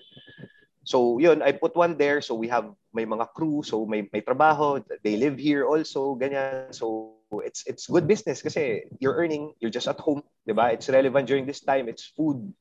And yun, marami bumibili ng frozen, do it yourself kits. I tried to to create those parang cheap, ano, parang you could cook it at home with powder, parang ganyan. So a lot of people are are buying, ganyan. Basta yeah, I call it lang my my DIY kits. And then I also breed Libreng dogs jumbo right fries, pag cheeks. Ganun. Siyempre, dalawa, dalawa lang. So, so I also breed dogs right now. Yeah. Uh, may yung French Bulldog ko, kakapanganak lang. So we have a litter of seven puppies. So medyo maganda yung presyo nun. So I'll sell them, most of them. I'll keep one so I could continue the kennel. Kasi right now, we, it's registered na all of a sudden. Tapos also on the side, uh, I have some partners also. We're doing some build and sell. So parang yun nga, just through French friendships and ano, 'di ba? Same connections. Yeah. So parang you're able to get a stable or a base, 'di ba? And you start experimenting like also with crypto, I have some investments Yeah. na medyo maganda with ETH, medyo kung si Robby na una sa sa cards. Oh. Siguro ako sa ETH, siguro yun, nauna, yan, talaga yan, ako yan. doon. So Una talaga. Oh, nung, nung si Mark. 11 nung 11,000 pesos per ETH pa lang yun naka-invest ako maski pa paano etc ganyan so now it's it's there 'di ba so parang yun you, just have to ano lang talaga the discipline of what you need to do first then after that you could do 'di ba what you really want 'di ba Yeah. gusto mo magwalwal or what 'di ba then do. Eh, ikaw, Chris, anong, ah, what do you do now? So, ano rin, um, project and client management pa rin, but this time for Regis naman. Okay. Um, shared service. So, um, I've been with them for two years. So, Yeah. I've been with Accenture seven years and then two years. Yeah, I left no, mga two years ago. So, ano, um, I guess uh, to your question no, about what we did yeah.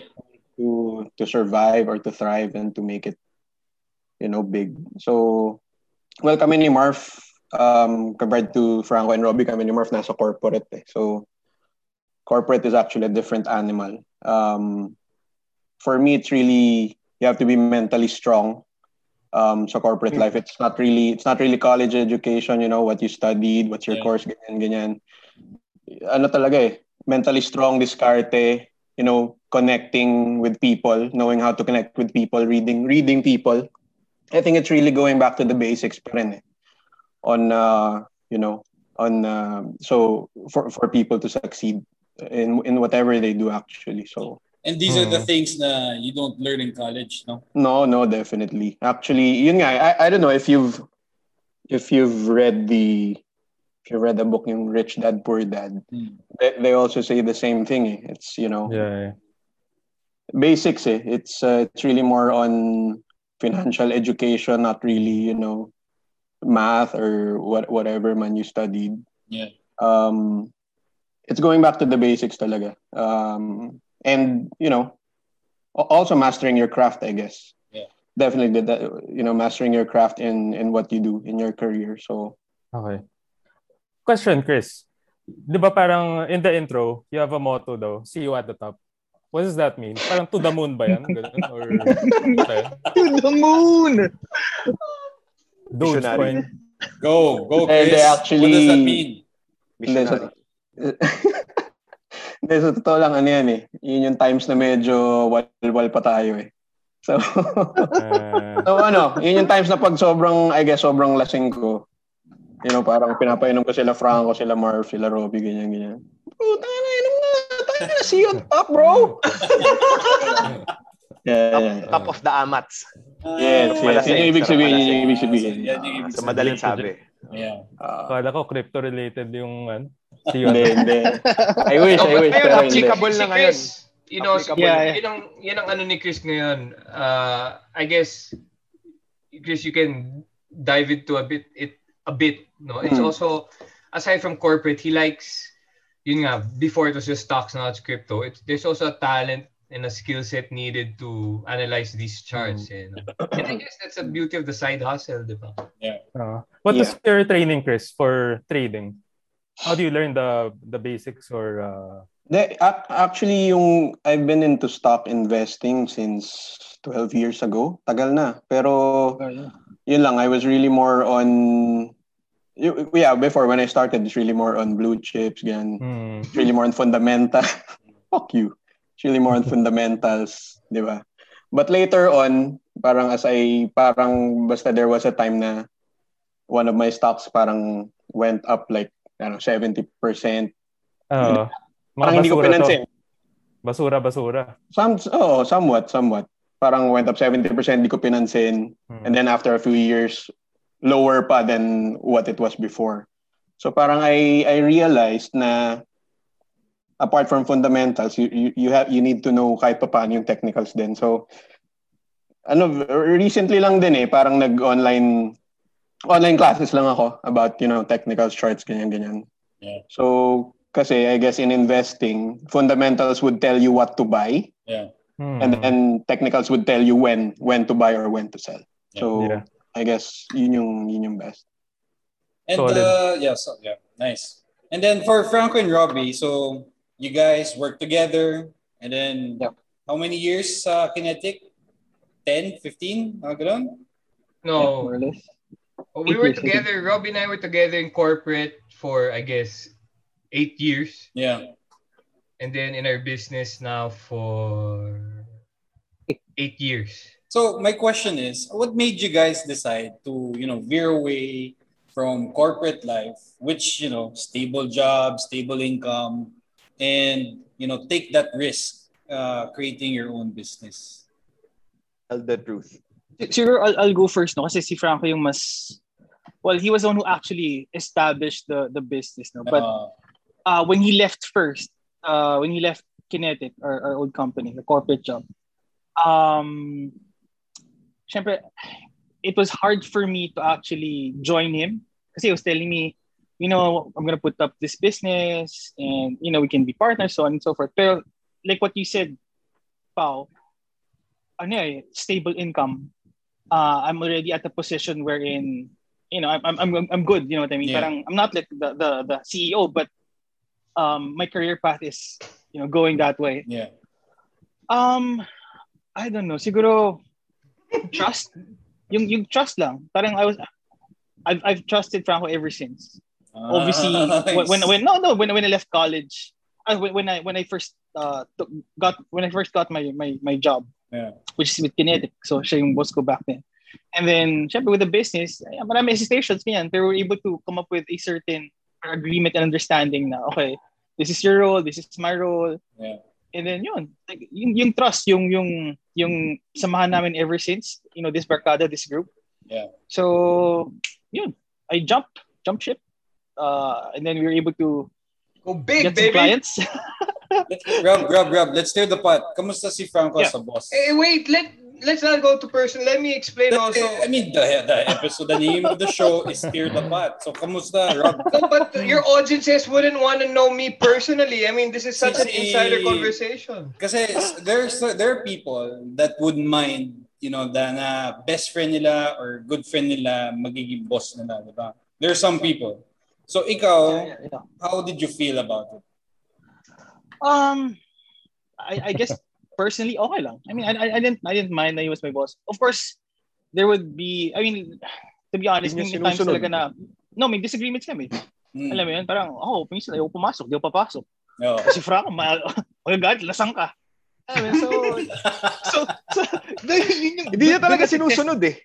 Doon natin-test yung ano namin. Puta, may yung, times papasok si Robby, may bag dala. So, saan ka galing? Overnight bag. Nag-overnight ako eh.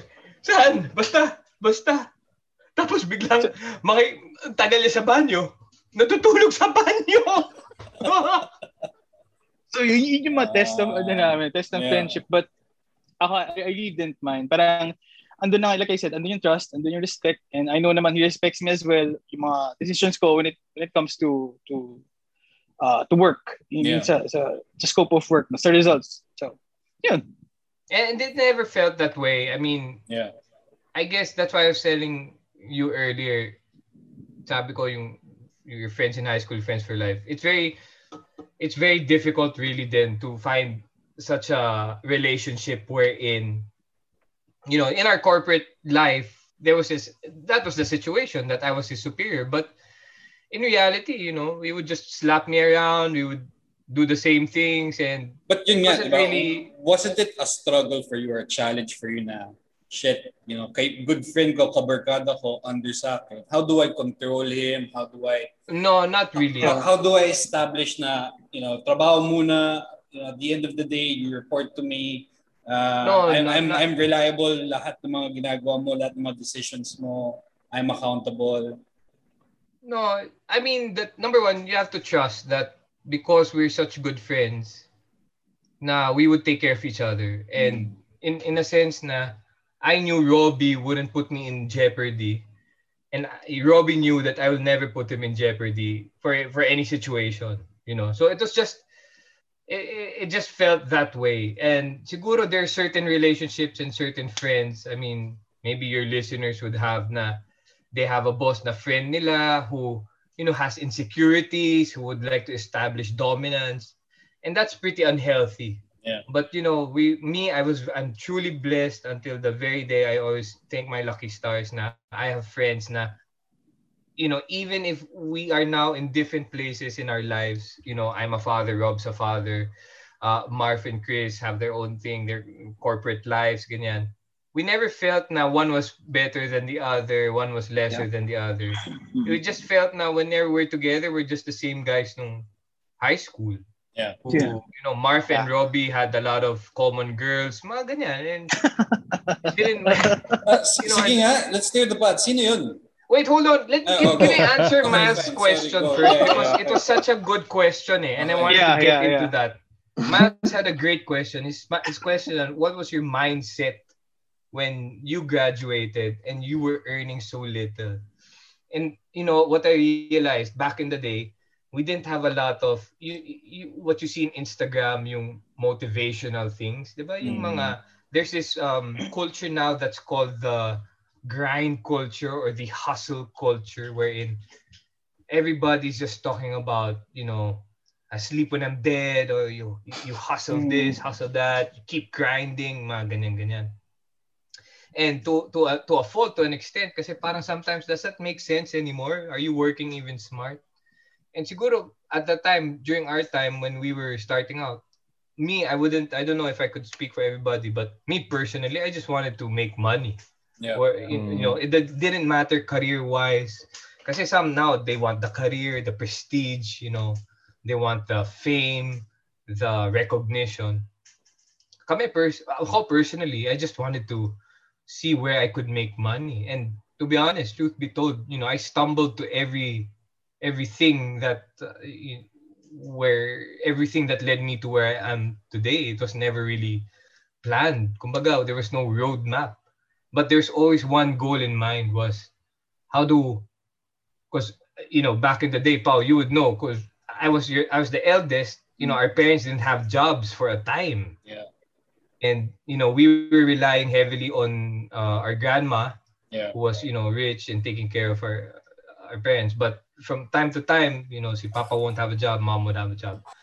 So I was just thinking, you know, what's what what's the best way to make money? So it was just the mentality of, you know, working smart, having a mindset of, okay, that's my mind, that's my goal. It didn't matter how I got there. And, you know, it's also a lot of, you know, faith and trust na parang you just have to trust yourself.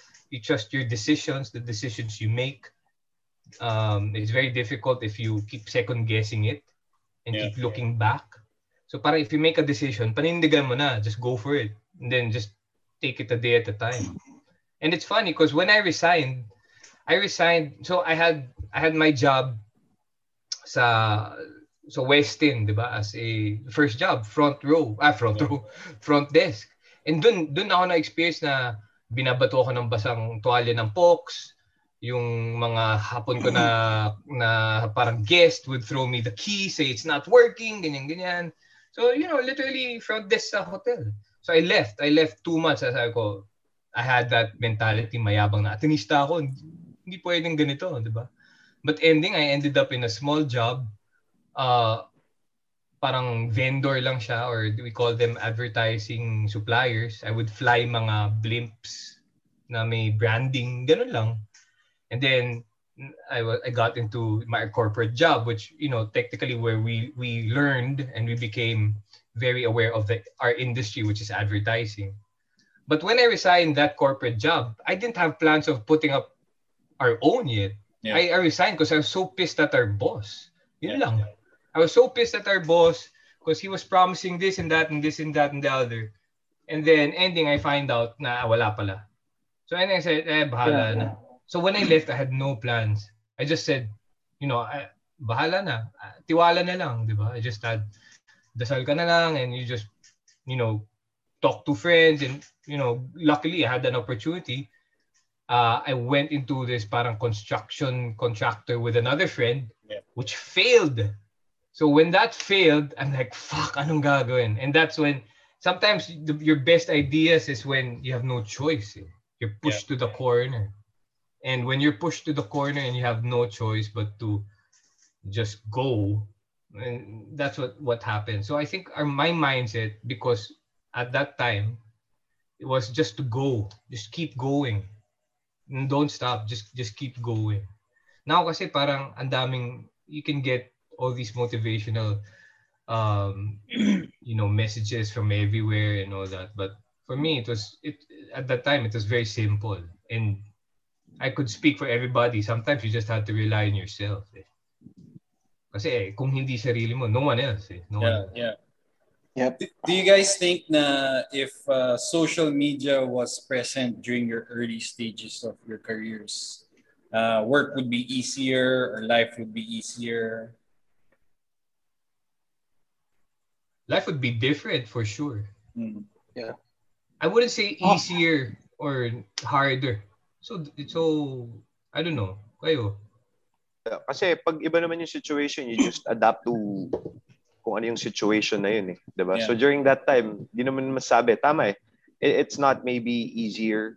Maybe the right word nga is different. Kasi, di ba? We, nag-survive naman tayo. Like, kunwari, last in in high school, di ba? Nakakausap naman kami ng girls, whatever, ganyan. Not as easy lang, but, you know, it was different. But, it, siguro, dahil mahirap, it was more special siguro, di ba? In Yeah. some ways.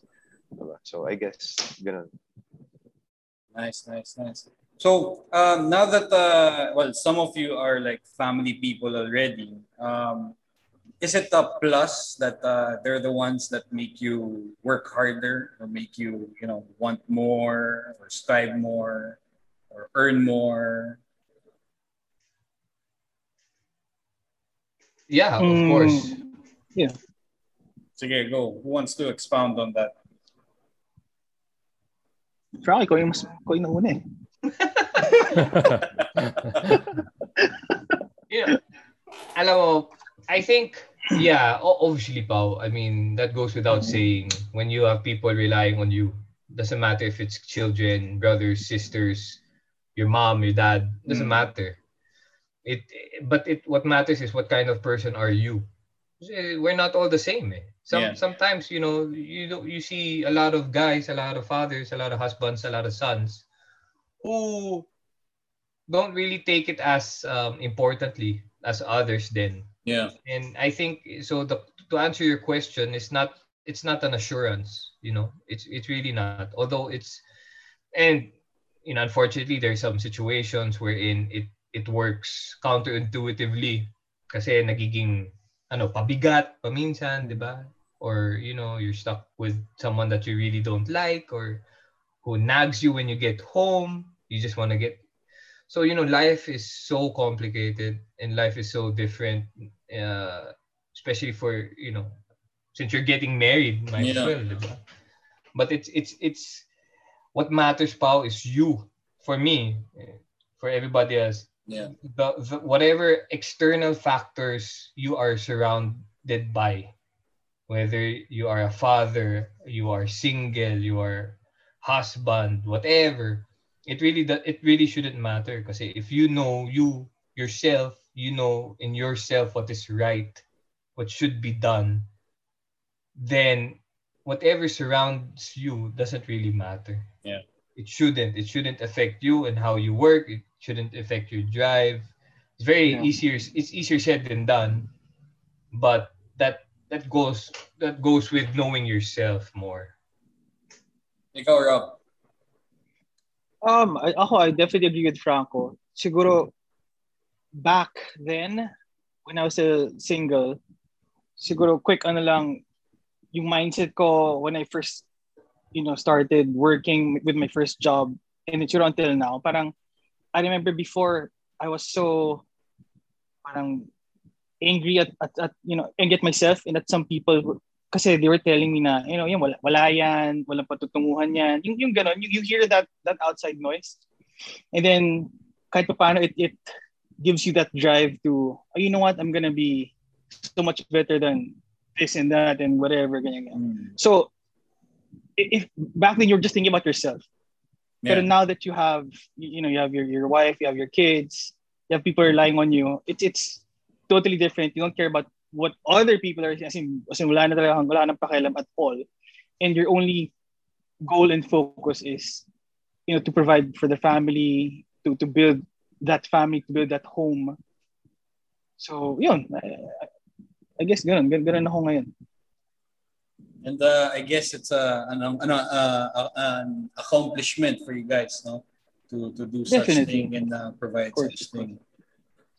All right. So um ano pa ba? Um do you do you have any uh, advice for our listeners who are, you know, striving can we just give advice to you because you're getting married Do not do not you, Let's stir the pot, pare. yeah let's stir the pot Stir the pot. you cannot May stand you cannot May steer stand. Oh. you cannot steer the steerer.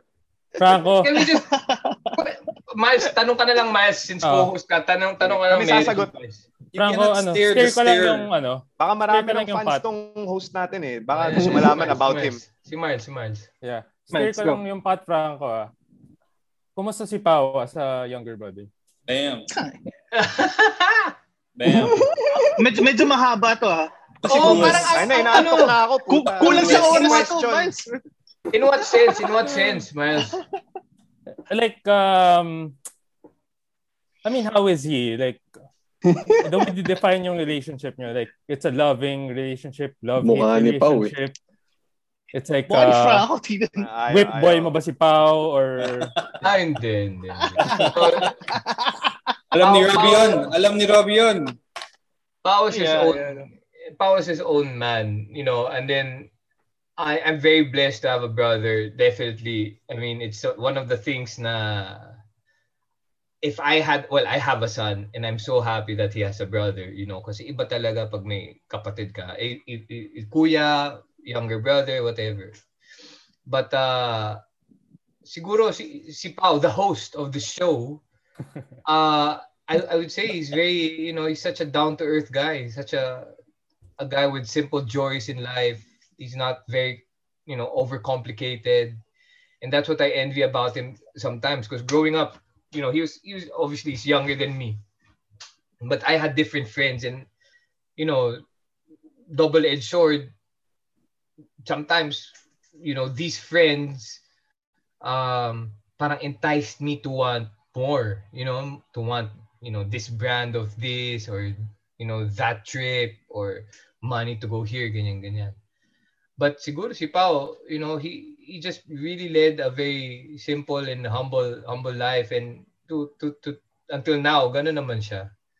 And you know, it's it's such a such a how do I say it's such a luxury to be that way because if you are that way and you just realize because for me sometimes I, I would think na the pandemic really just taught you to you know sometimes simple is is is not I wouldn't say good enough but that's that's all you need you know what I mean? And not simple sorry I wouldn't use that word the essential diba Mm.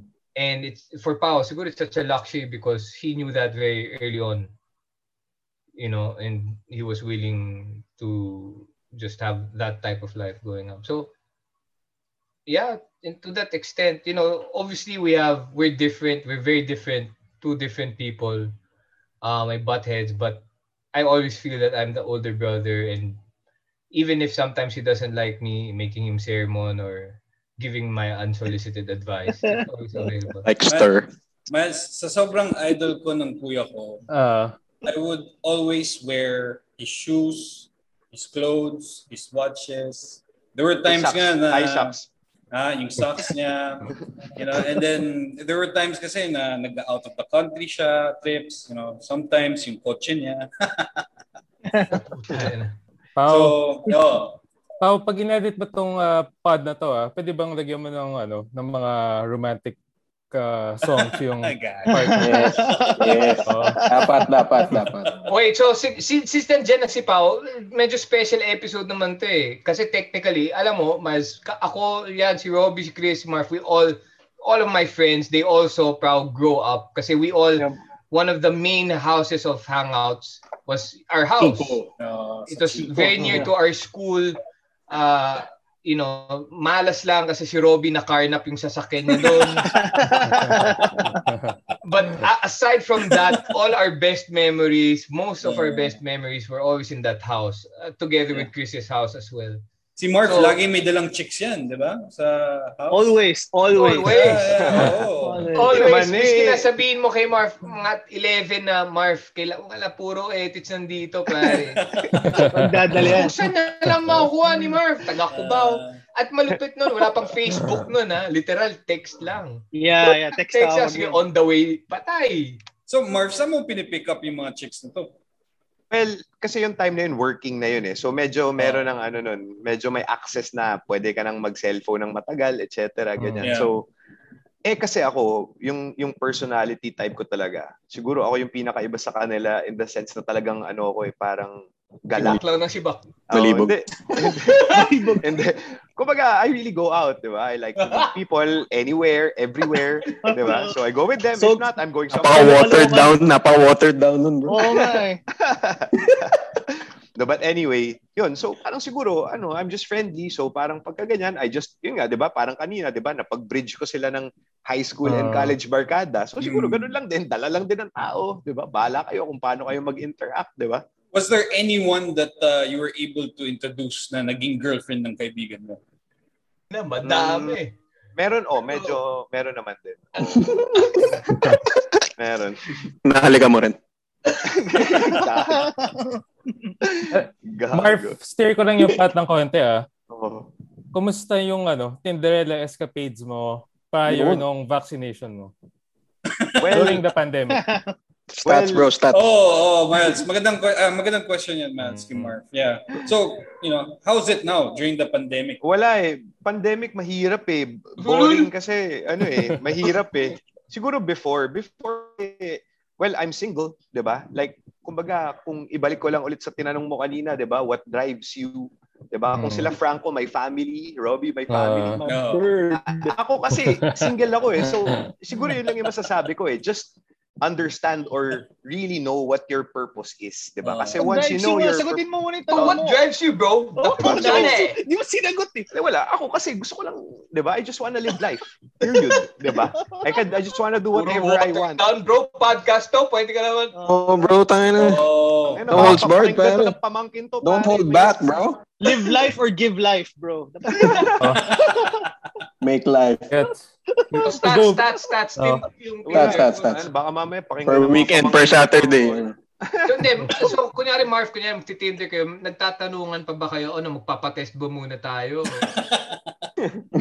Good question ah. Ang ganda ng Oh, question. actually, Hindi, yeah, honest, yeah, oo. Or tiwala, tiwala.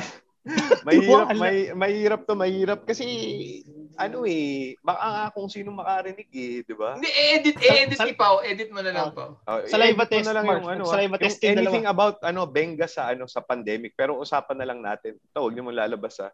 Oh. Ganun pa rin. Syempre, Tinder ka pa rin. Facebook kahit sino. Hi hi hi ka pa rin, di ba? Kung sino. Tapos Tinder, oh, approve. ah, basta yes mo lang lahat tapos tsaka ka na mamili sinong mamatch, di ba? Ba't ka pa mamimili ng, ng So, maganda? random people talaga, Mark. Oh, random people. Pero yun nga, before that, syempre, kailangan mo munang i-profile or i-probe kung anong ginagawa nila, di ba? So, kahit hindi luckily- mo kahit hindi mo friends sa Facebook, mga ganun. talagang hindi mo magiging friend. Huwag mo gagawin friend. Huwag mo gagawin friend, bro. Hindi mo talaga pwede maging friend kasi hindi pwede. Hindi talaga pwede. So, Catfish ka na ba, Marv? ano yung catfish ulit? Sorry. Parang, When lalaki. Hindi lalaki sa pala. photo, sobrang sobrang ganda. Hindi naman lalaki. Exaggerate. Ah. Sobrang ganda, ganyan. Pero scam pagdating ka. sa, oh, pagdating sa, Oo parang naman. Pagdating sa personal. Oo. Oo naman. Saan Maraming mo? beses. Anong ginawa? Wala anong sa ginawa mo? Hinibak pa rin. Diba? Oh, go home or go hard. Diba? Diretso pa rin. Diba? Sasayangan mo, nandun na eh. Diba? Experience na yun. Ba't araw-araw ba steak kinakain mo? Minsan naman ang palaya. Diba?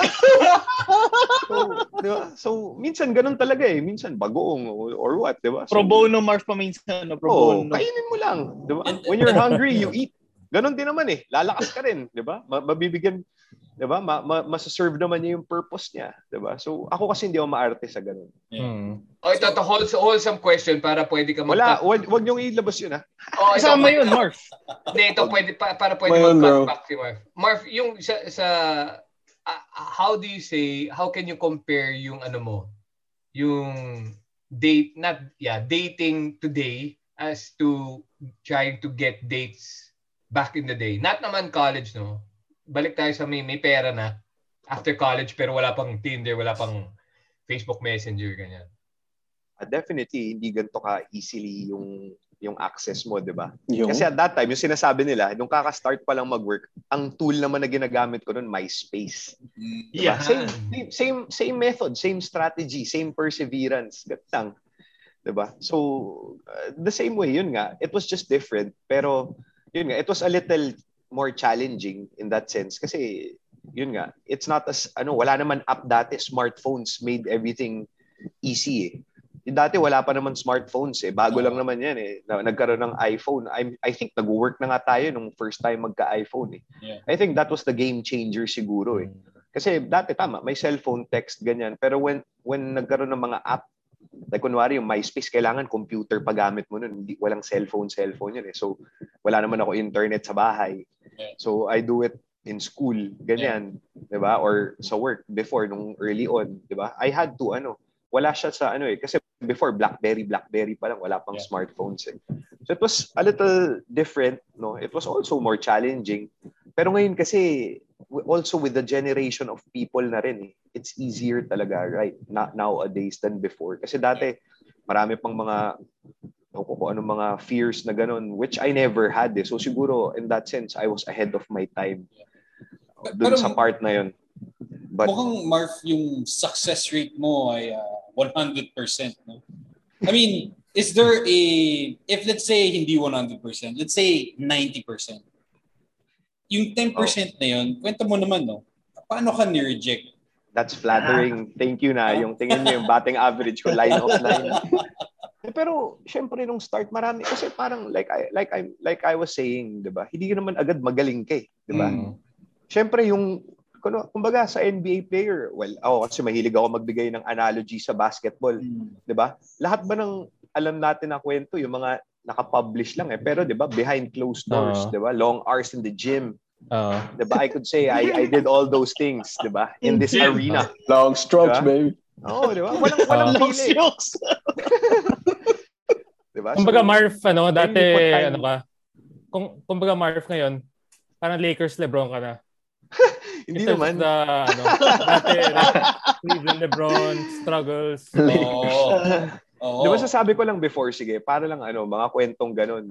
Siyempre yung mga humble beginnings, di ba sasabi nila, inaral ko rin talaga kung what, kung ano yung nagpapayes, nagpapano, ganyan. Tin, nagbabasa-basa din ako dati. Analytics ganun. Oh, so, kunwari, for example, magsa-start ka when you were young, di ba? Kami, di ba? Meron kaming groups, particularly, mga nandito si Robbie and si Chris. Oo. Nagsusulat kami ng tula dati. Magta-telecom kami kasi yun yung way namin na magano sa chicks. And syempre, not everyone like that, di ba? So pag may pagbibigyan ka, mababado yan sa'yo. So ka-counter ka naman ng next move mo. Medyo mas strategic eh. Di ba? So parang dapat chess game siya eh, di ba? Una, kunwari, kukunin mo yung pangalan pero may chance kunin mo yung number, hindi mo muna gagawin. Di ba? Next time kayo magkita, di ba? Or what, di ba? And kung siya, na, siya naman suddenly yung mag-initiative na kunin yung number mo, then you know na parang medyo one step in ka na, di ba? Tapos once na makuha mo na, lalabas kayo. Saan kayo pupunta? Anong gagawin? Anong magandang success rate? Whatever, ganyan. Hanggang sa pagtagal, parang siguro, natural na lang, pagka nakausap mo yung type ng person or ng ng girl, Yeah. 'di ba? Alam mo na kung ano yung moves na ah, ito, itong set to. Ganito moves natin diyan. Parang ganyan. 'Di ba? Hindi naman ganoon ka ano, pero but parang ganoon yung framework niya, 'di ba? Na parang Siyempre, iba-iba yung style, iba yung ano. Pero a lot of times before. Pero naman. kwento mo, Marv, ano yung like big like biggest rejection na nangyari sa'yo? Wala, wala, wala. Kaya niya ang masyado. haba ng sinabi niya kasi wala. Wala siyang meron naman. yung success, Wala. yung rejection sa kanya, di okay kasi may kasabay na acception agad, acceptance. Galing, Hindi galing. naman, hindi naman. Pero siya part na yun eh. Alam mo na marireject ka. eh. Oo, Pero parang move sa, mo? sa pagka 100 ano? na, Diba? parang yung famous friend namin, pangalan niya si Jim. Ginawa niya isang beses, pumunta kami sa club sa Manor. Tapos, Bro, decades yun. decades. Tapos lalapit lang siya sa babae, pa. sasabihin niya, sasabihin niya, sex, sex, sex. Tapos mo- most of the time, nire-reject siya. Tapos sabi, Jim, putang ginagawa mo, bro, nakakaya ka. Tapos sabi niya, bro, basta makaisa lang ako, okay na. Ng yes. oo. Oo, di ba? Pero Depende yes sa style mo eh. Okay na. Oo, tama. sa style Pero, mo. Pao and Miles, kayo, para lang we we have context, ano bang, when you were growing up, kasi barkada kayo Mm. college, Mm. were you, ano ba, mga chick boy ba kayo? Smiles, smiles. Mga hindi, tahimik lang ba kayo? Girlfriend, committed type, malandi? Well, I think parang we have the similar uh, likes as you guys eh. Like sila Yeah. Chino, kasi kasama rin niya, sila Kiko. Yeah. So, definitely yung college and a bit after college. Pero if only we had the confidence level of uh, Oo. si Marv. Uh, Totoo siguro yung- sagasa na lahat. Pero totoo yung kwento nyo eh. Like before na pag may babae, kakabahan, Yeah. hanggang 30 minutes na, hindi pa rin dumalapit. Yeah. So, yeah, we started then doon. Then, eventually, nag-pick up ng confidence yung konti. But Oh. then, nagka-girlfriends rin at that time talaga. So, I would say, very similar, ano rin naman. Pero were, were you, were you, would I say, were you guys more outgoing or more yung tipong friends, barkada, hang lang, ganyan-ganyan? Well, Kasi friends, kami, we would, we would, there were times talaga na we would, I remember there's this bar sa may Tomas Morato called Hmm. Chili's. Hmm. We would go there Thursday night. uh, Sobrang pag wala talaga, as in 3 a.m., lilipat pa kaming decades. Yung talagang... Literal, maghahanap talaga ng mga ka- Kailangan, Oo, perseverance talaga. Yung Finding sa, Nemo. anong tawag doon sa kanin, yung itim na? Bahaw. Bahaw. Mm, Tama, oo. So kami, we would go to that that extent. Si Marv, pucha, well, swerte kami kasi nasama kami. Pero si Marv would go to the extent of Baguio. Parang magkababay. may- You really have to work for it. Master your craft. Marv, di ko kaya yun. Master your craft, Go man. all the way Have to back. master your craft, pare. Kumbaga, pipigain mo talaga yung pwede mong pigain. Oo, oh, ganun talaga. As in, wala. Kasi ah, siguro yung panahon namin, wala nang ibang magawa eh. Walang, parang it was never, since we didn't, walang social media, 'di ba? So parang Yeah, ano, wala. Yeah. hindi importante yung anong suot mong relo, anong auto mo, Mm. basta umaandar, ganyan. Pero Pero- nag-work, di ba? If you Ang put, di ba? importante laging kwentuhan Magana eh. Babae, 'di ba? Parang But- oh. May question ako sa inyo guys. Do you think that that's wrong with yung society now na like the only thing you can do is go to a bar, go to a club. It, like like I remember before may mini golf pa tayo dun sa BGC, 'di ba? And which you Yeah, can yeah. go to pag uh, night time, 'di ba? I mean, if only may mga mini golf ngayon. na you can, yeah. ano, your life would change. I mean, kasi yung nightlife natin revolves around bars and clubs. Yun lang yun, di ba? Yeah, I think Pao kasi yung mga parang mini golf, if you met the girl na and you bring her on a date, you'll take bring her, her there. to probably Yeah. mini golf. But if you're going to uh, look for Oh, that's too much rom-coms, pare. Yeah, pero like, in- introducing ba like Western culture? Yung mga tipong roller skates, tapos may disco lights or something like that, di ba? Si Marsh, bro, di natuto. Tingnan yung mukha niya parang, what the fuck? Ago? Ah, so gusto niya- Open roller Now, skates. don't, don't believe that guy. What the fuck? Arcade. Burst in your bubble, pare. Like, nung time namin ni Miles, beer pong. Did you guys experience beer pong nung uh, wildlife ninyo? What? Eh, si Chris sumasyat sa dede ng babae. Yun ang wildlife pa. And, uh, you know, nung time ng beer pong namin, which we would always go to sa cable car, talagang sobrang enjoy kami. Tapos, you know, may, may, may pagka-competitive spirit at the same time, having fun, getting drunk. Yeah. Pero, pero pa, when, you- when you guys were playing beer pong, or when you guys were in, in that bar, naisip nyo rin ba mangilala ng babae? Or mag-beer pong lang talaga? Ah, Eh, okay, di, diba? Ingat ka sa sagot mo si Robby, baka magalit. yeah. Ayusin mo yung... Ah, well, yun lang. Yeah, yeah. Yeah. True, true, true. true. Oo. Yeah. So, so ano, ano, ano yung sagot pa? When you, when you guys go there, parang, Um, kahit, wala, kahit just, pa panis oh, wala, have fun Sorry, lang. Kasi when you play beer pong, you get to challenge other people, eh, di ba? Yeah, but during our time, Pao, kasi, sa Lasal, di ba? I mean, Thursday yan. Uh, after classes, we'd hang out sa, ano, sa Green Place, eh. If, Oo. Not sure if nabutan yun. Parang, ta- parang Drews ng Lasal. Oo. So, hoping na may sumamang mga girls sa amin going to the beer pong area na. yeah. Would you say, guys, kayo, Miles and Pao, your, your more um, social life was in college or was after college? I Where think were for me, after college na. After college. Ikaw, Mans. Um, parang it picked up during the latter part of college. Oo, then, up until your early years of working then. Yeah. Oh. Kami, it was college and then it was like one big loop. College until siguro mid-20s before we Mm. all actually, you know, try to settle down and whatnot. Yeah. Pero, you know, sige pa, to answer your question seriously, De, pero eh, just to clarify, ah, don't you think masyado limited by yung I think, no, gimmicks I think it really depends on, yun? it depends on ano eh, your personality. Kasi, you know, wala nga tayong mini golf, pero ang dali-dali mag-drive sa beach. Hmm. You know, the, the, or yung mga tambay lang during the day sa sa bahay or yung mga, I, I guess it depends on your personality and when you're where you're more comfortable in trying to socialize with the opposite sex. You know, Kasi- it doesn't it shouldn't limit you. And Marv, well, obviously Marv knows. Hindi kasi parang kumbaga ako, 'di ba? Same objective, 'di ba? Kumbaga, maybe it's also nice to compare what I used to do before to try to do kung anong gusto kong gawin versus what I do now to get what I want, 'di ba? Parang ganun. Kasi before, 'di ba? It was limited siguro in a way kasi nga not much options pero I'd always ano, siguro for all of us, 'di ba?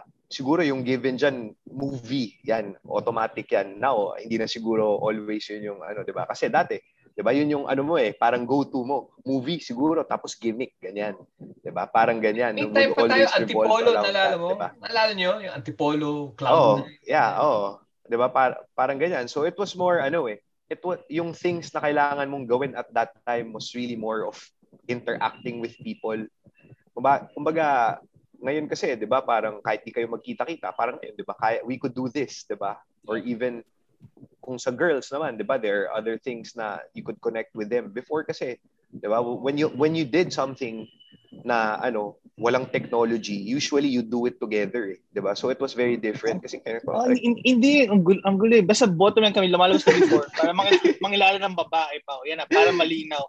Yung pinapahaba ni, susugarcoat ni Murphy. Basta, lalabas kami Hindi kasi sa bar tinatanong ko ano yung gimmick dati. babae. Period. Oh, may pur kumbaga may purpose. Hindi yung yes. Oo. hindi yung have fun na purpose. Hmm. Yung purpose Yeah, yeah. Siguro was, in that sense, always yun yung purpose. Fun in the process. Mm. Oh, yeah, have so fun in the parang- process. Yes. Exactly. Oh, good point, Chris. So it depends on you, you, you guys. Kasi baka some some guys would think na, oh, we'll be able to meet women while having fun. Yung iba, more of, Mm, yeah. we'll have fun Yes, while yes. trying to meet women. Ganyan. Gets, gets, gets, gets. Yeah. I think, I don't know, yung generation namin ni Miles, hindi ganun. Na yan yung purpose. Or maybe kayo Yeah. lang. Oh. It's more of the process. Kasi may mga iba, I mean, it's hard to generalize a generation. I'm just stirred the pot, man. Tinirang puta. Baka Baka ikaw lang! Ito kuya na to. Grabe. Baka ikaw lang, bro! Ay, ko lang po. naman, kasi baka may nakikinig kay Pao na ka-age niya, tapos magaling sa chicks. Tapos sasabihin siya kanya, tayo to. Pero totoo, di ba? Kasi iba-iba, I mean, like kami, hindi naman kami lahat ganun eh. Si Yeah. Chris, I would I would say Chris is si Mr. Commitment yan. Mm. Tapos yung Iba sa purpose, si tama. Chris, yung pinaka siguro less na malandi, least na malandi. Dati, ah, dati. Silent killer. Silent killer. pero siya yung pinakamaraming girlfriend. Ah, Sa amin. Yes, yes, yes. Meron siyang oh, hindi naman Ito, makikinig. ito na. Hindi. Wag, wag. Sorry, sorry. Wait now. Ano? Meron siyang walo. Walo or seven. na girlfriend. Going to round hindi, bro. Mga six. Hindi, five, five, five, five. Ulol, Tumawad pa ang puta. Isa-isayin natin yung Chris, oh. Isa-isayin So, natin. okay, okay, Let's okay. stir the pot. Let's stir the pot. let's stir the pot a little bit deeper. Uh, go. Look, si, si Marv, Marv only had two serious relationships. Oh. Tama? Tama? No, three. Three. Serious, serious. Tama. Serious. Three. Oh, Oh, three. three. Mm. Si Rob, two? Three. Three. Ako, two. But we were all, obviously, we were all different. Si Chris, least malandi, but he had seven. Hindi nga same. Mm, Anyway. Ganda. Yeah, yeah. So anong anong anong ano yung mindset mo nun, Chris? Parang or nangyari lang. Mahilig ka lang magka-girlfriend ganyan. Or baka he was looking for love lang, diba? The real thing. Oh, Mindset? Hmm. Hindi ko alam eh. Parang, you fell in love easy? hindi naman. I don't know. Bakit nga ba? I guess, oh, par parang sa different stages, meron talaga ako nagugustuhan. Like, during college, may nagustuhan ako. High school, may nagustuhan ako. During working life, may nagustuhan ako. Parang, yun lang. Pero I, I mean, hindi naman like, ano, hindi naman siya like, parang okay lang may girlfriend ako every time. Oh. Parang ganun. Parang, Nagkataon lang. oo. May girlfriend ka oo, lang? Nagkataon lang. Puti bro. Kasi kung hindi, tangin na, grabe ka magwala.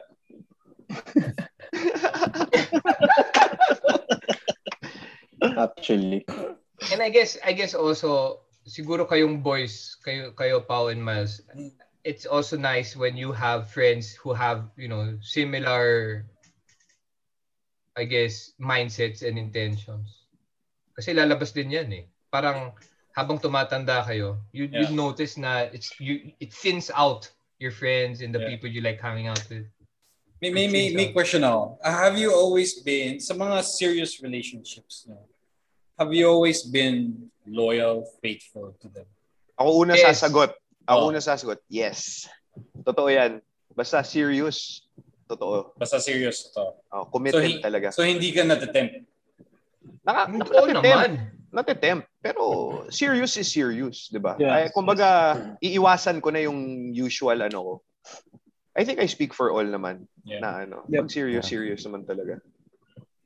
O kasi, masyado rin kami magka, magkakilala rin eh.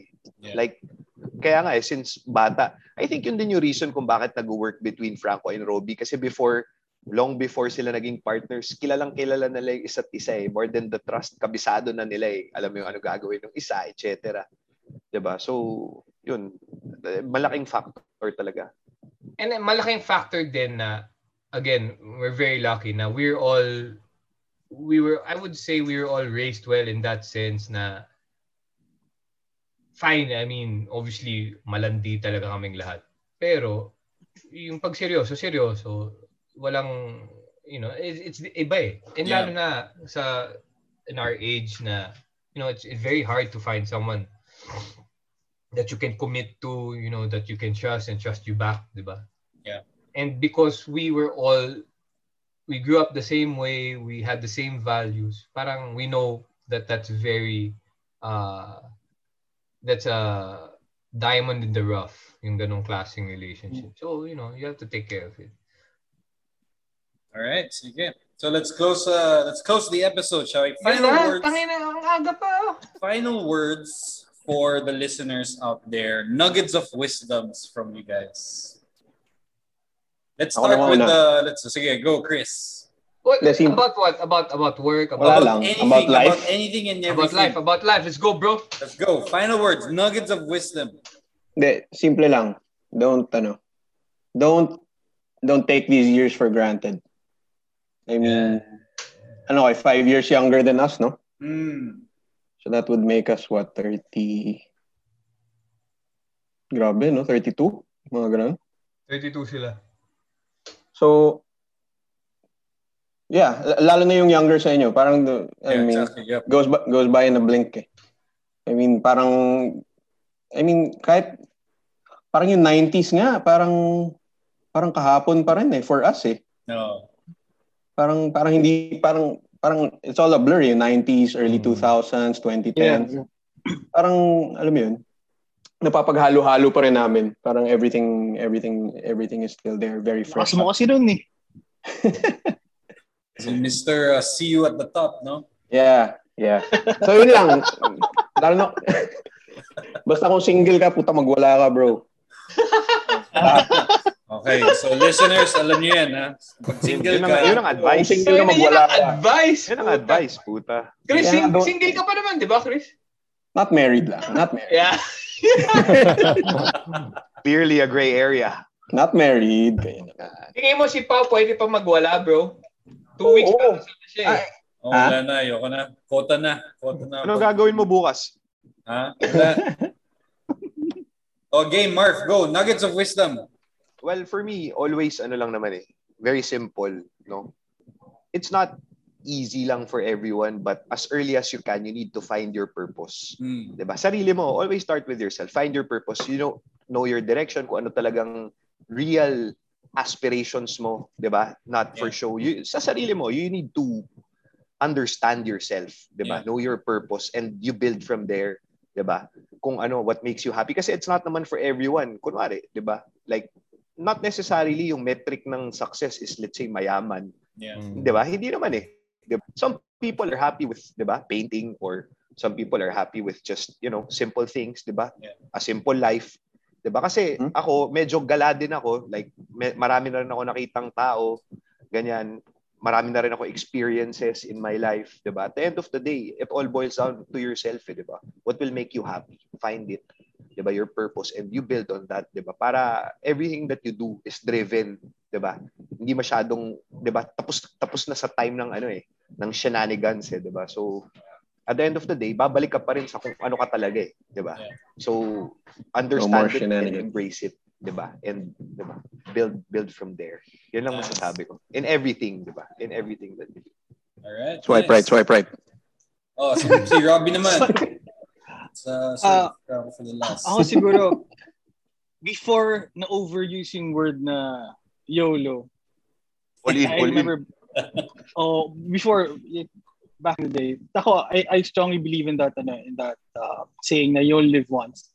As long as you don't hurt anybody, as long as you're not um, stepping on anybody, parang, parang always try to parang live your life. Parang shoot your shot You know what I mean? Parang you only get ano eh, parang a, a, a chance like once in a lifetime. But I remember, sorry, quick lang. Before before ano, before saying anything else, I remember lang before yung dad post, would always tell me, um, I was still siguro a teenager nun, sabi niya, when you see someone, para mag-smile ka, mag-smile ka, you say hi.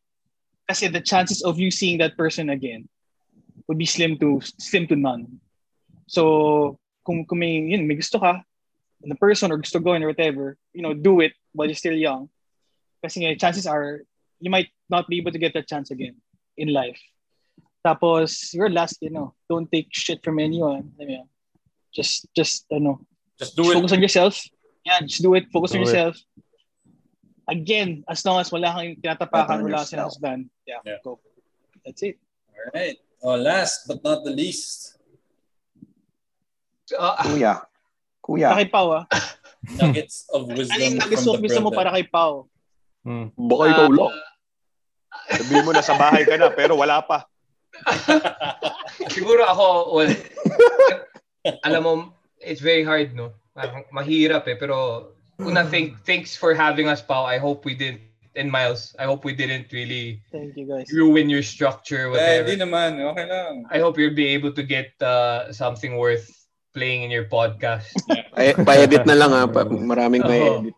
So, Oo. ako, I'm, I'm thinking, you know, let me just think uh, that I'm talking to you and, you know, maybe people younger than you. Hmm. Number one, siguro first is find something of, you know me, Paul, you know, I'm a very, uh, I'm a very prayerful person, a very spiritual person. no? So, I, but I, I wouldn't want to say that uh, and sound preachy. But at the very least, I think everybody, no matter what status of faith or no matter what status in life, needs to have some form of conviction for something.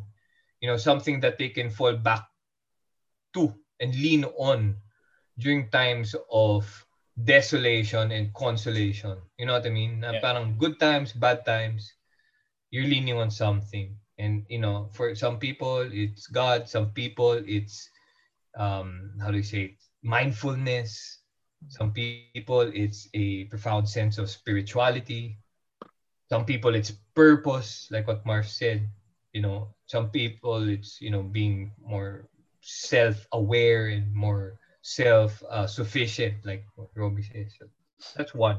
Because it's without that, Hmm. parang it's easy to fall for anything. Eh. It's easy to sway left, right to whatever, you know, whatever your friends say, whatever your wife says, your parents says, you know. So it's very important, and no one else can dictate that to you but yourself. So that's one.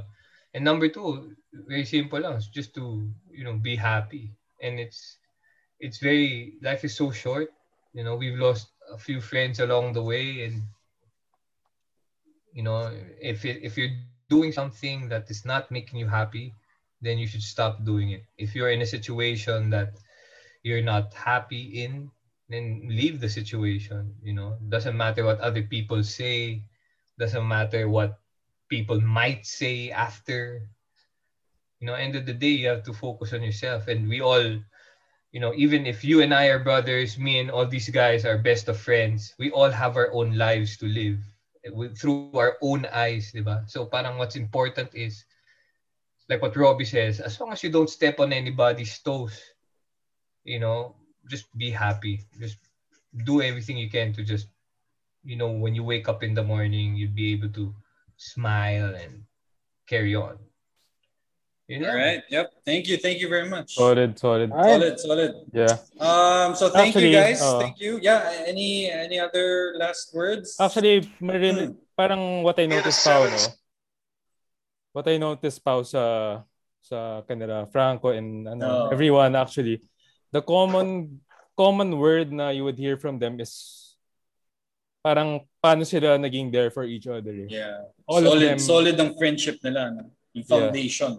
Yung yung words na yun came out from all them eh. So Oh, and last, yes, and, uh, good point, Miles. And last, you know, you just have to value your friends. Hmm. the true your truest friends kasi some iba eh I- iba talaga and you'll know later on kami we're close to 40 Yeah.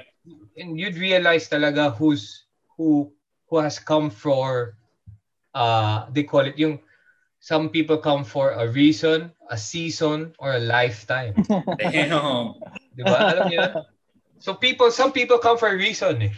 Yeah. Dahilan lang to make you learn something, whatever. Some Utang. come for a se- season. Some people come for a season, short time lang, ganyan. Yeah. Pero the people that you know come for Three a hours, lifetime, three hours. ideally, itong age nyo, Yeah. alam nyo na kung sino. And once you find that, alagaan nyo. Na, parang nothing should matter. Money shouldn't be an issue. Hmm. Tampuhan, never. Kasi yung pagkakaibigan na ganyan.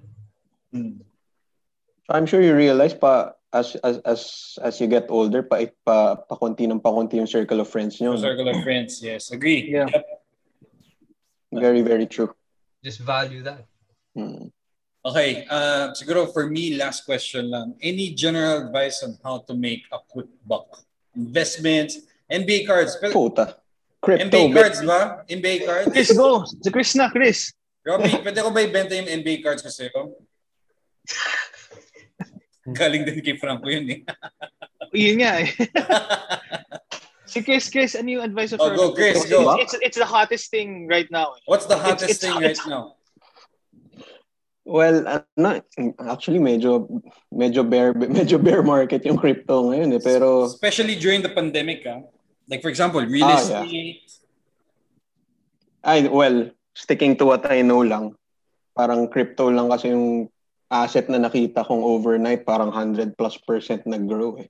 Hmm. So, if you're really looking for a quick buck, pero just be aware of the risks. Pero Yeah. is crypto a long-term strategy or a short-term strategy? Um, I would say both, pero more on long-term kami. Kami Yeah. nila, Franco. Oo. To add, no, uh, Chris, kailan, when they see the next bull run? Kasi di ba sabi nila 2017, Yeah. 20, uh, 2020, 20, early part of 2021, when do you see the the next bull run coming? Considering we're in the fear, uncertainty, and uh, Doubt. desperate, doubt, doubt. Uh, Hmm. Labas mo Excel right mo, bro! Hindi, some say kasi we're still in a bull run eh. Very uh, temporary yung bear market eh. So, okay. Yeah. Ngayon talaga it's really 50-50. Parang the market can go any any way, I guess, ngayon. It's either up or down. Kaya, hirap eh. Hmm. Hirap. Yeah. Hirap ngayon. And then si Robbie, NBA cards to invest in? Sino? Sleepers, sleepers. Um, Keepers. Jason Tatum. Trey Young. no, no, no, no. no. Na I, I think oh, I think Trey Young, Trey Young sa good. Trey Young. investment. Dami na, dami ko ng Trey Kasi Young. kasi kasi mababa siya right now. So, a lot of doubters, a lot of haters, but you could see the potential. Yeah. So, Mhm. I've always believed kay Trey Young. Um, the Luka Doncic train, kung kung kaya niya pang humabol, but medyo malayo na yung nilipad nun eh. So, Yeah. Michael Porter. MPJ is a good investment sana siguro like right before he started doing good. Kasi ngayon, alam ko, mataas na rin yung presyo ni MPJ ngayon. eh. So if you have a couple of cards na MPJ, uh, hold muna. Obviously kasi the Nuggets are doing well. Jokic is for, parang is aiming for, I think, MVP. So maraming, maraming stuff that's going on. Who's your uh, team to win it all sa NBA, Robbie? Ako? Hmm. Ako? Hindi ko naisip. Feel mo ah. Yung feel mo, hindi yung who you're rooting for. Sino ba ang favorite team mo? Nung feel ko- bro. Ha? Nataya ka.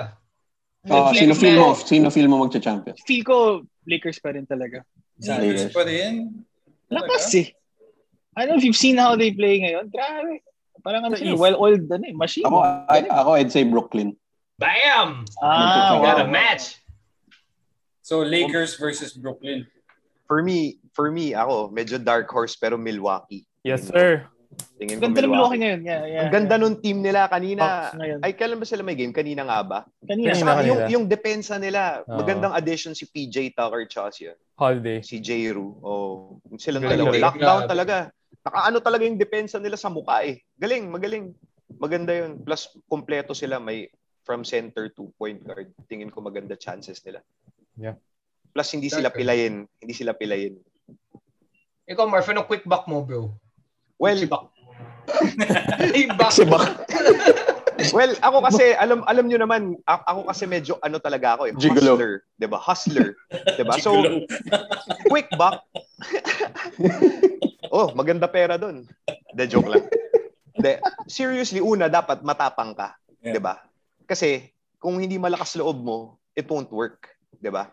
Second, if you want to make a quick buck, hindi pwedeng lahat ng kaya mo na sa isang bagay lang. Hmm. I-spread mo din, 'di ba? Put some sa crypto. Well, at least ako ah, 'yun yung ginagawa ko. Put some sa crypto, put some sa other investments, yun Hmm. nga, try to franchise para medyo look look for what's relevant, 'di ba? Yung mga white spaces lalo na ngayon nagkaroon ng disruption, 'di ba? Parang Mm. ang daming emerging markets bigla, whatever, ganyan. So look for those white spaces. Doon ka magano, tapos never take anything for granted, how big or small it is. Wag patulan nyo lang kung quick buck lang yung gusto nyong gawin ha. Kasi madali lang naman talaga mag quick buck kung sa madali lang. Just ang daming gumagawa, buy and sell platform, 'di ba? Bibili nila from somewhere else in bulk, ibebenta nila isa-isa using the same platform. Mga ganun ba? So, kung gusto mo talaga, never take anything for granted even how small or how tedious it may be. Kasi if you wanna make a quick buck, kayang-kaya naman talaga eh. Just look for that ano, that that white space and don't be scared. Anuhan mo, tayaan Hmm. mo, 'di ba? Yeah. Maski pa paano your your Hmm. mentality should be medyo ano rin eh, sugarol, 'di ba? Visionary. Ganun eh, ganun talaga eh. Pao, bombahin mo na daw. Sino? Si Ethereum? Or si uh, Dodge? Dogecoin ba? Dodge. Yung Ethereum, medyo masarap talaga yun. Okay yun. Burger daw. una sa amin mag-crypto eh. Galing yan. Oh, pero hindi, hindi, ICP, hindi ako ICP. marunong. Hindi ako marunong kasi Internet. Hmm. Oh, si Ako- Franco, last. Oh. I think, yeah, quick buck, parang what's important, tama si Marf, is you just put put in the work. You know, you just have to try whatever. Kaya nga, it's very admirable what you're doing, this podcast. Hmm, yes. Some people just stop. Wala. They're afraid of what people will say, may makikinig or whatever. But, you know, this can lead to, hopefully, it leads to your success, pal. Mm. But uh, other people just are afraid. Number one, are afraid to jump in, and number two, to keep on doing the work. So yun lang, that's that's all I can think of. But in terms of like something concrete, siguro ako I I still believe in the buy and sell aspect of things or yung trading. You buy cheap, Hmm. sell at a price, ganyan, put some yung value. buy and sell, di ba pang kotse lang yun? Like you buy an old an old No car, naman. you... No, anything. Actually, Cards. like, no, anything. Kotse, relo, uh, whatever, ukay-ukay. Yeah. something you can Uh, buy in bulk, then you can, di ba? Oh, si Marf Sell brought retail, to- uh, si Marf had a business idea for us before, yung fish pond. Parami eh. Ang importante lang, may gustong, number one, mag, ah tawag dito, mag, maging ponente, someone to lead it. Number two, yung talagang itatrabaho. Kasi Aralin, aralin talaga. You have to Aralin, uh, oh. study it. Hindi find something na you're interested in. Or, so, pero kung hindi ganun, kung hindi old school trading, alam mo saan may pera? Yung mga social media. Yung mga Instagram, Instagram na yan. Hindi biro yan. Ha? Yung, YouTube, lakas oh. Influencers, mga ganun yan. Oh, Yeah. grabe. Like YouTube, Spotify, for I-upload mo example. to, naka-record oh. Upload mo sa YouTube. I-mute mo lang lahat Ads. ng bastos. Pangklase. Like, Baka 1 meron ako, million hits No to, 1 filter. Mar- Marf, i- i- i-upload lang talaga to as is, ha? Yeah, yeah, yeah. Go. Baka maano ng mga pamangkin ko. Yun talaga yung concern ko eh. Puta ba ako, pare. i-edit. i-edit. Pag iba Wala yung tingin sa akin, t-shirt, hindi na, hindi na ako respetuhin bukas eh. Alam mo yun.